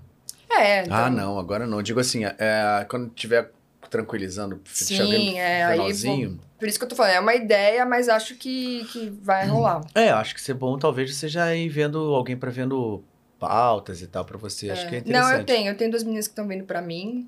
Então. Mas é. Tem algumas opções, mas tem que ver, né? Tem que ver. Se... Você tem que voltar logo para São Paulo? Não. Não tenho que voltar. Eu tenho um cantinho meu aqui. Então, que, é... mature essa ideia. É. É legal, é legal essa peça, bem gostosa.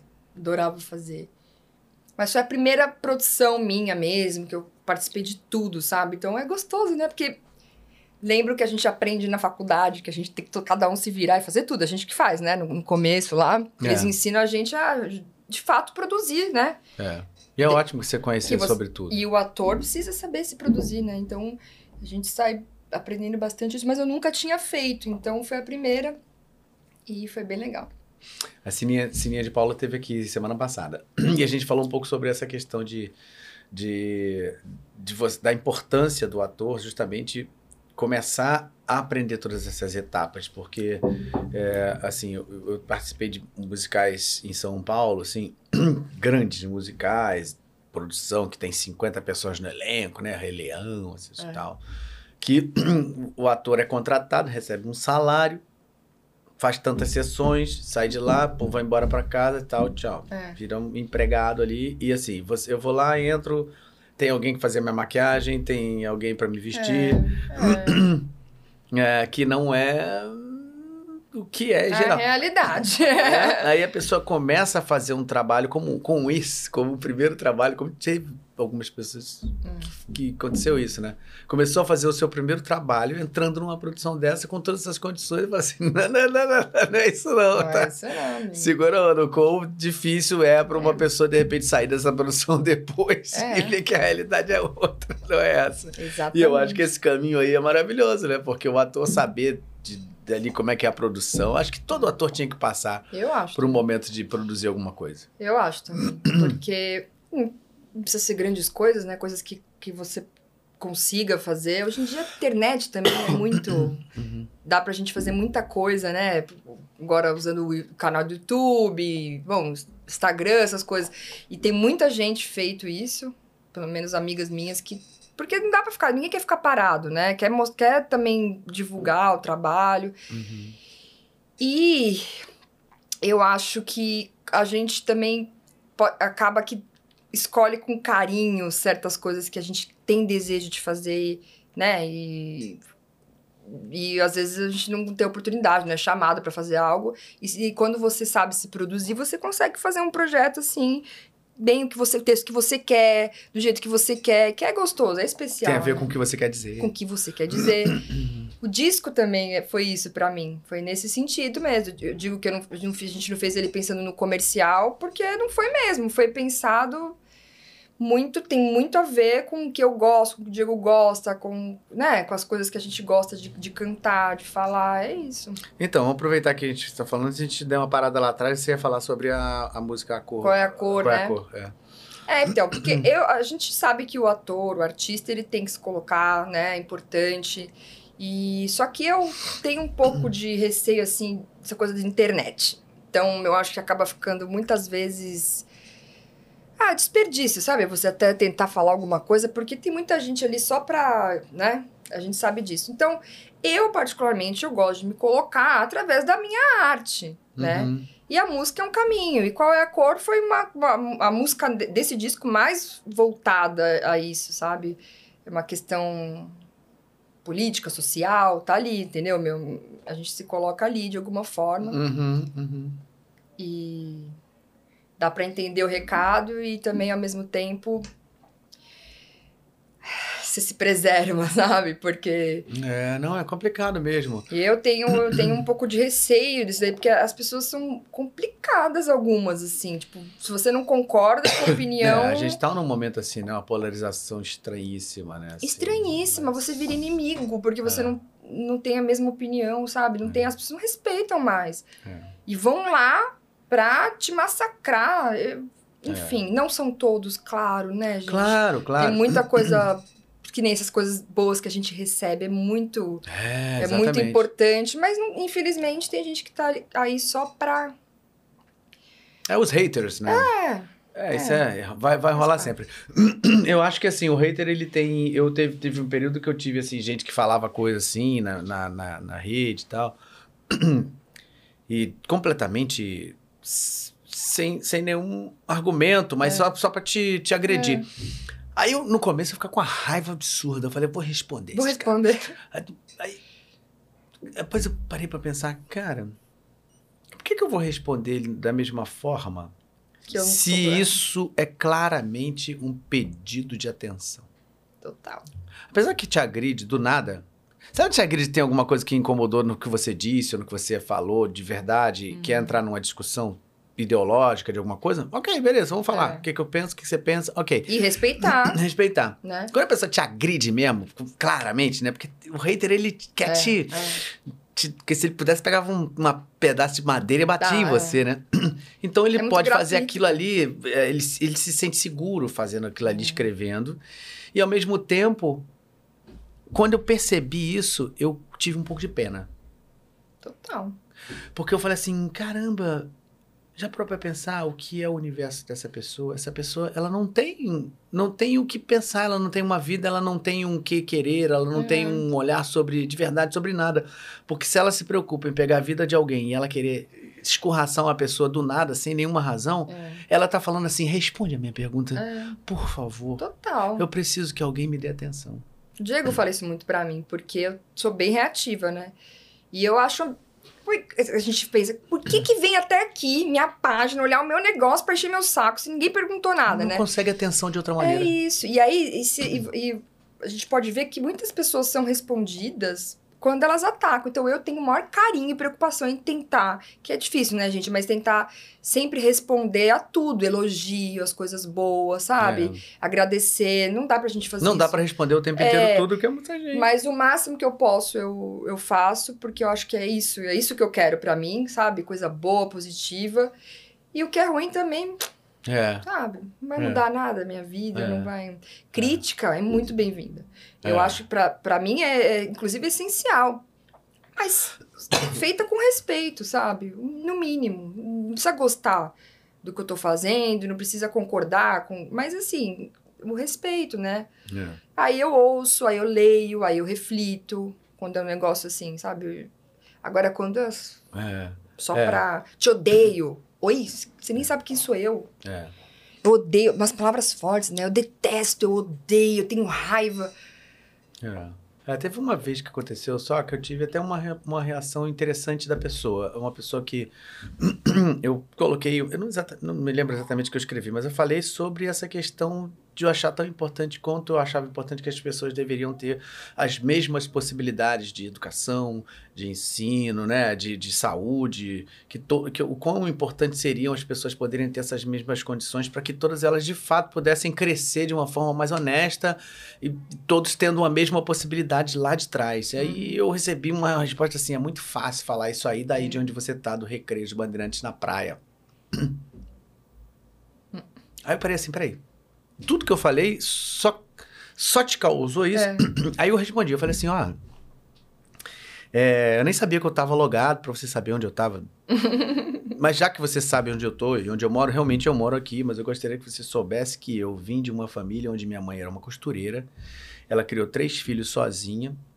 É, nós estudamos, a, todos os três estudamos em escola pública a vida inteira graças a Deus conseguimos escolher as profissões. Eu escolhi aquilo que eu queria e me, me, me, me decidi muito cedo o que eu queria fazer na minha vida e, e, e, a arte vem presente desde quando eu era criança e eu faço isso como tra, tra, é, transformei isso para o meu trabalho que era isso que eu queria uhum. e eu trabalho simplesmente honestamente. A vida que eu tenho hoje em dia é uma vida de trabalho, de trabalho graças diário. Graças ao meu trabalho. Graças ao meu trabalho. Então assim, eu não entendo por que que você disse isso.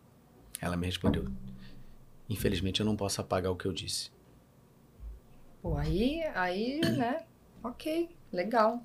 Bacana, é isso, porque eu acho é. que as pessoas às vezes te agridem sem nem parar pra pensar. Nem elas entendem. Nem é, elas nem, entendem. Então você, você vê que a prova é, é, que assim, é uma compulsão. É, eu preciso é, atenção, eu tenho que te agredir para você me responder.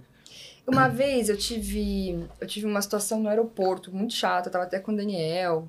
O Daniel ficou assustado com um funcionário de uma companhia aérea. E que foi extremamente grosseiro, saiu do balcão para vir falar. Opa, e aí eu já sou briguenta, né? aí o Diego também, aí começou aquela coisa. E depois eu, eu só pensava, por que que esse cara fe... me tratou desse jeito se eu não fiz nada para ele? Não fui. Des... Mas esse cara é desrespeitado o dia inteiro. Uhum. E aí a pessoa toma, toma, toma, e parece que quer no Devolver, outro ali. Pra, né? é, e é isso que as pessoas fazem, vira uma cascata, ao invés de entender que, cara, vou parar essa coisa aqui porque não tá. Né? É. é meio que isso, a pessoa deve tomar e aí de repente vai lá e fala do outro sem nem perceber que tá. É. Aí esse dia, no final, eu fiquei com, com pena também do cara. Eu falei, para ele ter feito isso, ele só. É. Não pode, não tem outra explicação, é. sabe? É, é, é, é, parece besteira, mas se a gente parar para pensar mais profundamente, a gente sente um pouco de pena mesmo. É. Porque se você se colocar no, no, lugar da pessoa, você fala assim: nossa, poxa, se eu tivesse nesse lugar, eu ia estar tá, é, mal. Exatamente. Temos uma perguntinha aqui falando. A, a Luísa Saboia. Ah, minha linda, minha filhada. Que saudade que eu tô de você, baixinha. O que você acha das pessoas falarem que a Zé é fofoqueira? Ah. Sabe que a Luísa, a Luísa começou a fazer teatro agora, porque ela tá, tá curtindo, ela gosta. E ela decidiu fazer aula, bonita, montando a primeira peça dela. É muito legal, né? Porque ela daí ela, você vê que ela gosta do, do que eu faço, né? Admira. Ela é linda, te amo, Lulu. É. O que, que eu acho de me chamar de fofoqueira, Luiz? Chamar a Zefa, né? Porque não sou eu. É. Eu acho que as pessoas enxergam a Zefa dessa maneira, né? E nem todo mundo enxerga a gente da, da, da maneira que a gente gostaria que enxergasse. enxergasse. Então, Lulu, eu acho que é, no primeiro momento a Zefa ela parece mesmo ser uma fofoqueira que não tem nada para fazer, só quer falar da vida dos outros. Mas conforme as pessoas forem assistindo a novela, eles vão entender melhor a Zefa, que é o jeito dela, é, não tem maldade, né? Não tem. Ela não, não tem toda essa malícia que parece que ela tem. Mas no fundo eu acho divertido. Eu acho muito gostoso, porque tem um lado. Você ouve às vezes chamar de fofoqueira, mas um lado gostoso, né? Não é um lado. Ai, fofoqueira, que é. Tra... É um lado. Caramba, é. ela, essa menina fala, hein? Ô, mas que fofo... Bocuda, né? Bocuda, fala mais que minha vizinha, eu ouço isso direto. É. Então tem esse lado gostoso, divertido também. E, e, a Zefa tem isso, né? Ela podia, às vezes, ficar quietinha ali na dela, né? Mas não Ela deixa não passar uma, a língua não, não aguenta, não... a linguinha de chicote, né? Que o povo fala. E... Você aguenta dentro da boca. É, mas eu, eu acho divertido, eu acho gostoso. É. Ela também tem esse lado, tem, mas não... Tem, As razões é que são importantes, é. né? Por que, que ela chega né, a fazer isso, né? Muito bom. Você se assiste, Jeff pergunta, fica se avaliando ou consegue curtir de boa a novela? Sempre me assisto. Faço questão de me assistir. E eu tenho muitos colegas que não conseguem se assistir. E eu me assisto sempre. Às vezes é difícil, né? Às vezes a gente. Mas eu acho importante eu ver o, o como que. É, como tá chegando o que eu fiz, o que eu pensei, né? O que eu criei ali. Ah, eu, eu não sou uma pessoa que fica, sei lá, acabou minha vida, porque porque novela tem isso, né? É muito tempo no ar. Você não vai acertar sempre, né? E é de, passou, passou, o capítulo já passou, então vamos, é, vamos focar no próximo. Então, mas às vezes tem vezes que eu não gosto de alguma coisa e fico mal, aí pergunto, minha mãe, coitadinha, ela que mais aguenta. Mãe, eu achei que. Para, Paula, tá. Tô, minha família sabe. Mas tudo bem, no dia seguinte, bola pra frente, sabe? Eu acho, eu gosto de me assistir, eu acho, eu acho importante. E em novela também, essa coisa de ter muito tempo, quando a gente se assiste, a gente tem uma ideia também melhor, né, do que a gente tá, e, e, a reação das pessoas, e aí você também vai conseguindo usar isso para as próximas cenas, a seu favor, né? Claro. O que funcionou, o que não funcionou. Então, por isso eu acho importante me assistir. É, ainda mais uma novela que ainda tá no ar, né? Para eu é. poder pensar nas cenas que eu ainda tenho para gravar. Uhum, uhum. Mas eu gosto, gosto, fico feliz, fico orgulhosa. Eu gosto. Muito legal, deve ficar mesmo. Você tem alguma história engraçada que tenha acontecido no Pantanal? No Pantanal? Ah, comigo não aconteceu tanta coisa assim engraçada, gente. Tem o, essa questão do frio que eu falei que eu não acreditei que o pessoal todo passou calor naquele Pantanal e o único dia que eu ia gravar a cena dentro do rio tava aquele frio, frio que não tava. Caraca, gente, vocês não tem ideia, eu nunca passei tanto frio na minha vida. E quando esfria lá é frio mesmo? E quando esfria lá é frio, a gente não tinha ideia disso. Isso foi, né, meio trágico. e deixa eu ver, uma outra coisa boba que aconteceu comigo, a gente sentia muita fogueira lá, né? Principalmente quando tava frio, e a gente ficava em volta da fogueira, batendo papo. E um dia eu tava ali de bobeira, em pé, em volta da fogueira, daqui a pouco começa a sentir um monte de cor. Quando deu óleo, tinha pisado no formigueiro e ficado parado ali, eu tava cheia de formiga. Eu fiquei, ah, pânico, né? Mas no final eram formigas que não... Não picavam? Elas picavam, eu tava sentindo, mas não era dolorido, não era nada... Aí saí correndo, bater... Mas eu não tenho, eu não tive muita situação engraçada no Pantanal. Tive situações bem legais, assim. É, vivi muita coisa legal, vi muita coisa legal. Que... Pantanal é incrível, né? É incrível. Você já tinha ido? Não. Eu conheci através das histórias do vô, né? Que ele adora falar do Pantanal. Hum. Mas eu nunca tinha ido. Foi muito especial. Mas quando a gente vai para lá é um negócio é. incrível, né? É, e você tem que se entregar, você tem que soltar, porque no começo, para mim ainda que sou de cidade, tava longe de filho pequeno, aquela angústia, né? E se você não se entregar, não, não vai dar, entendeu? Você vai passar o tempo que você passar lá sofrendo. Então, chegou uma hora que chegou uma hora que eu me entreguei e foi só coisa boa, eu só recebi, sabe? Mas você disse sofrer em relação a que você está lá no local distante, longe da família, ou as condições que você fica lá, que são completamente diferentes do que você está acostumado? Como é? Não, a gente ficou em condições ótimas, né? A gente não pode. É. São, eram fazendas, eram simples, quartos simples, tá tudo, né? Mas tudo Mas funcionando. Tudo, pô, não, tinha que, não tenho o que falar. Mas a gente dividia quarto. E esse dividia quarto com uma pessoa, de repente trocava, você ia trocando de um dia para o outro, de uma hora para outra. Então, assim, tira um pouco a sua privacidade, é, né? É. Tem isso, mas até aí é o de menos, vai. Aí, saudade. Aí o sinal muitas vezes era ruim, não conseguia falar nem por vídeo. É. É... Ou então, essa coisa de quem é muito ansioso de cidade, aquela calmaria. Começava a dar um negócio. Só que no final foi a melhor coisa que me aconteceu, porque eu consegui, em diversos momentos, ficar quieta. Ficar em silêncio comigo, coisa que eu acho que eu nunca fiz na minha vida, porque por ser ansiosa, sempre te, me indicaram meditar, meditar, meditar, e eu sempre tentei, tentei, nunca consegui, sabe? Aquela coisa. E ali eu encontrei um lugar aqui que falei, opa, calma, não tinha conseguido chegar aqui ainda, sabe? Se Foi te, muito o, especial. O, o, o, o, local te obriga. Né? É, o silêncio ali. Uh, eu fui andar a cavalo, porque a fazenda que eu fiquei, particularmente, não tinha rio, não tinha nada. As hum, que tinham rio, é, a galera mergulhava, dia de sol. A minha não tinha. Então, o que eu, o que eu fiz algumas vezes foi andar a cavalo com com quem levava, eu pedi, tinha um peão que eu pedi para ele levar, porque eu tinha medo, né, tal, não tô acostumado. E aí gente tava andando a cavalo e ele também, e ele tava conversando, eu achei tão especial, porque você olhava assim, você só via aquele mato, mato, mato, mato, aquele céu, o sol se pondo, aquele céu rosa, colorido lá. E eu andando a cavalo, e aí ele falou assim: como é que você consegue morar na cidade? Aí eu falei, é você consegue morar aqui? Não tem nada para fazer, tem sabe, aquela sensação. Ele falou, não, porque eu fui pra cidade uma vez, eu fiquei louco, aquele monte de luz, carro passando e, e e aí eu me liguei que ali, a gente ia pra uma fazenda para outra, de uma fazenda para outra, eram horas, e era um único caminho numa estradinha de areia. Então tinha que ser ainda aqueles carros que aguentam, né? Era isso. Você não via farol, você não via asfalto, você não via gente cruzando, você... E olha que loucura! E realmente, uma pessoa que cresceu e viveu, ele me contou das comitivas que ele fazia, dias. Eu fiquei assim, impressionada, como que é. Como... E daí eu entendi, né? Porque ele falou, eu não consigo. A, a coisa da a temporalidade é outra, né? Outro tempo. A pessoa tem, ela é muito mais tranquila porque ela não tem, não adianta você se apressar. É o tempo da natureza, da natureza. ali, não tem o que fazer.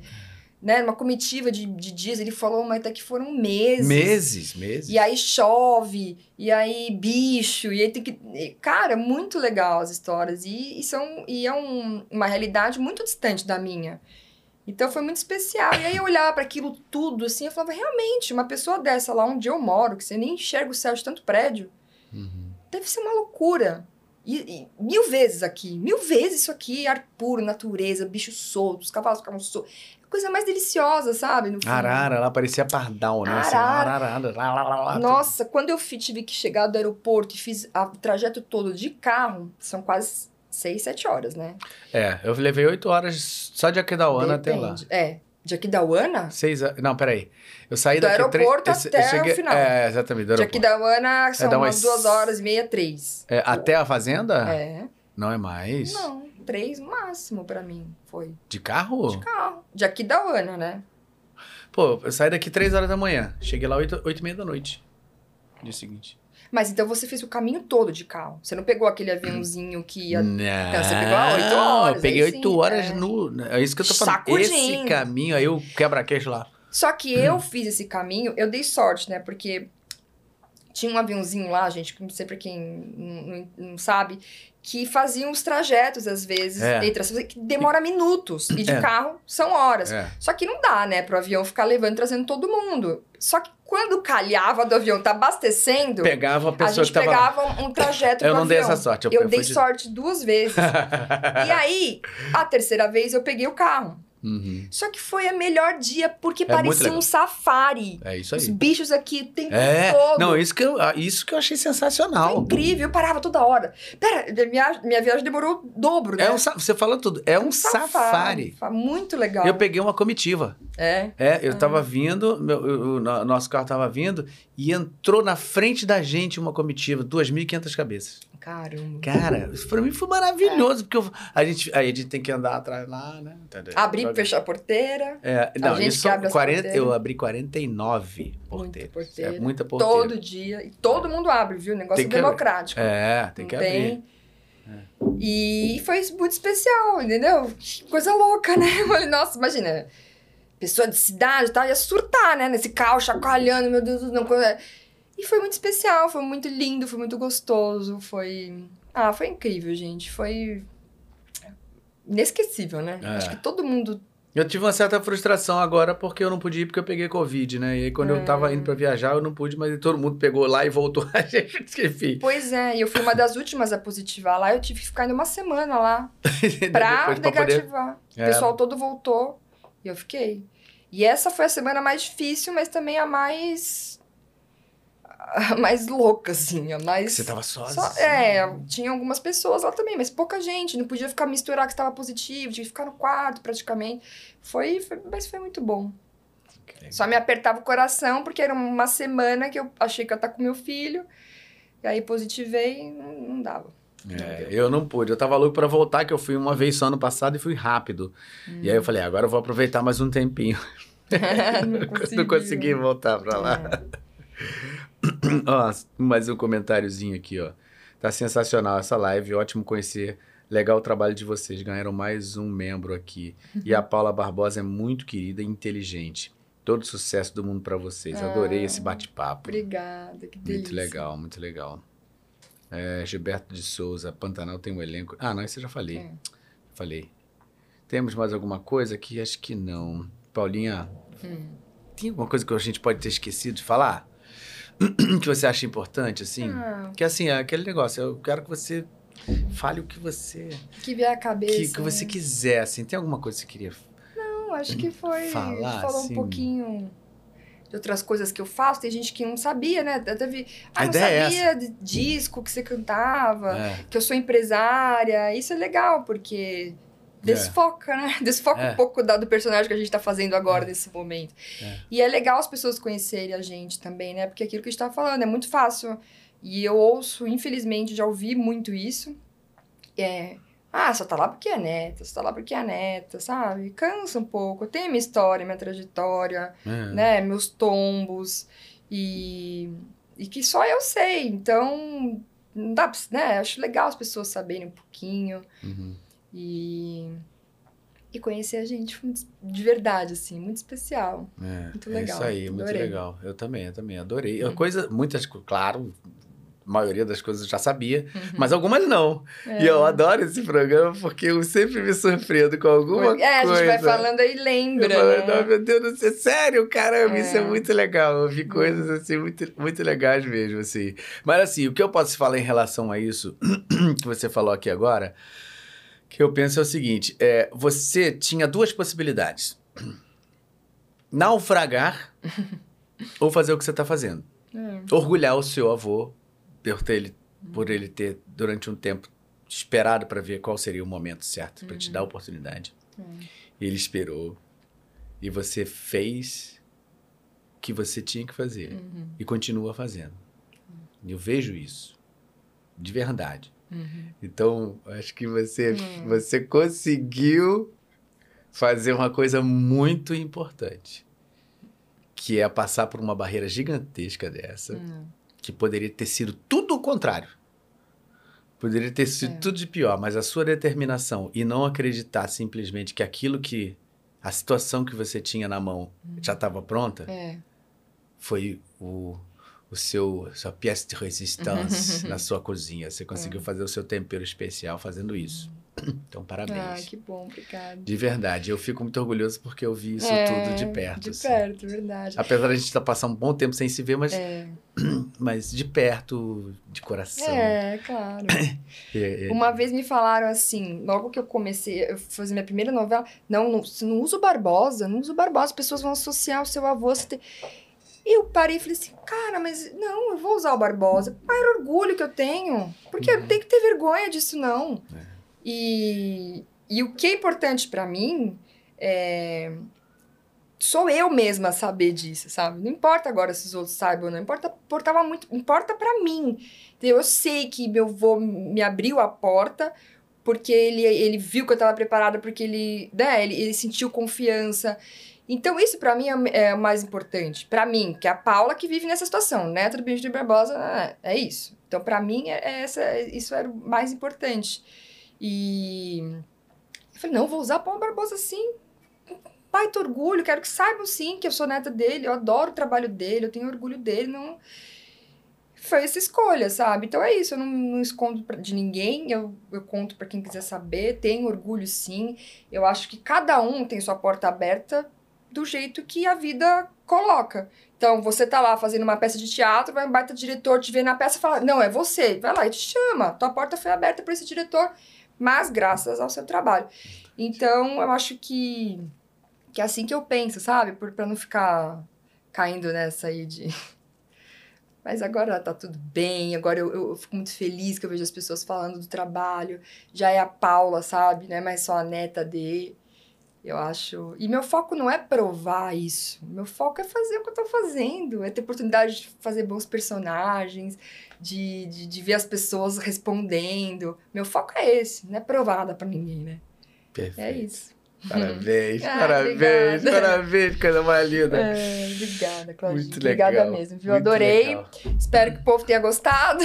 Com certeza, com certeza. É. Porque assim, a, a verdade é que no sábado de noite é uma hora que todo mundo tá ah, voando, né? é. né? Mas é aqui, ela aqui, as pessoas vêm aqui e e isso fica depois, né? É, tá Fica lá, no canal, tá lá girando, girando, as pessoas vão depois. Quem vai... viu vai poder ver. Vai, vai ficar comentando e vai ficar muito legal. Tenho certeza absoluta que você falou coisas importantíssimas uhum. para muita gente. Ah, que bom. E pessoas que podem estar sempre com esse pensamento assim, né? Pô, caramba, o que, que você faz numa situação dessa? Uhum. Faz isso que ela está fazendo. muito bom. Temos mais alguma pergunta só para fechar? Acho que não, não. Tudo certinho, já falamos bastante coisa, falamos nada, quer, quer deixar algum recado, falar alguma coisa da, do teu, das tuas redes, ou o que que você, esse projeto que você quer fazer, que você tá em mente, hum, alguma coisa? Não, ainda tô, ainda tô vivendo Pantanal e Zefa, sabe? Eu procuro tentar não atropelar as coisas, porque senão eu não consigo fazer nada bem, sabe? É. Muita coisa junto. Mas vou continuar, com certeza. Depois desse virão novos projetos e quando eu souber, serão os primeiros a saber. Muito legal. E é isso. Quem quiser continuar acompanhando o meu trabalho, a Zefa, tem o Instagram, que é o que eu mais uso, tem Facebook também. Seu Instagram é? É Paula Barbosa Oficial. Uhum. E são esses dois canais aí que eu uso. E para ouvir você ali, tem o seu, tem seu no Spotify, canal? tem no iTunes, e meu canal, eu, meu canal ele tá meio que assim, faz muito tempo que eu não mexo. Mas você tem um, uma coisa de música assim, que você tem, tem Paula Tem algumas coisas lá na, de, de música. Só que agora eu tô voltando a mexer com essa coisa de música. Eu digo, a gente tá aí com umas ideias assim para trabalhar esse disco ainda mesmo, que foi pouco trabalhado, e aí eu vou usar agora mais o canal para soltar isso. Uhum. Então, o canal também é legal que logo logo vai ter coisa lá, novidade. Também é Paula Barbosa oficial. Muito bom, muito bom. É isso. Então, Finalizando, eu queria pedir para vocês, agradecer novamente a todo mundo que está aqui até agora assistindo, pedir para vocês compartilharem esse conteúdo que eu faço de verdade, assim, amo fazer isso uhum. aqui. Eu uhum. fico esperando chegar no sábado para encontrar, assim, uhum. pessoas que eu gosto de verdade, admiro. Todo mundo que eu tenho trazido aqui tem sido sempre uma experiência maravilhosa para mim. Eu tenho crescido muito, tô amando isso daqui. E assim, esse foi um dia maravilhoso, mais uma noite maravilhosa aqui. Muito obrigado para quem está aqui assistindo ainda. Peço que vocês, se vocês puderem compartilhar.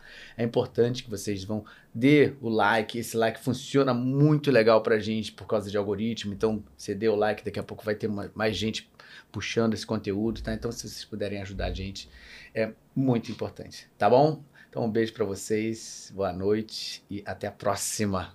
Uhum.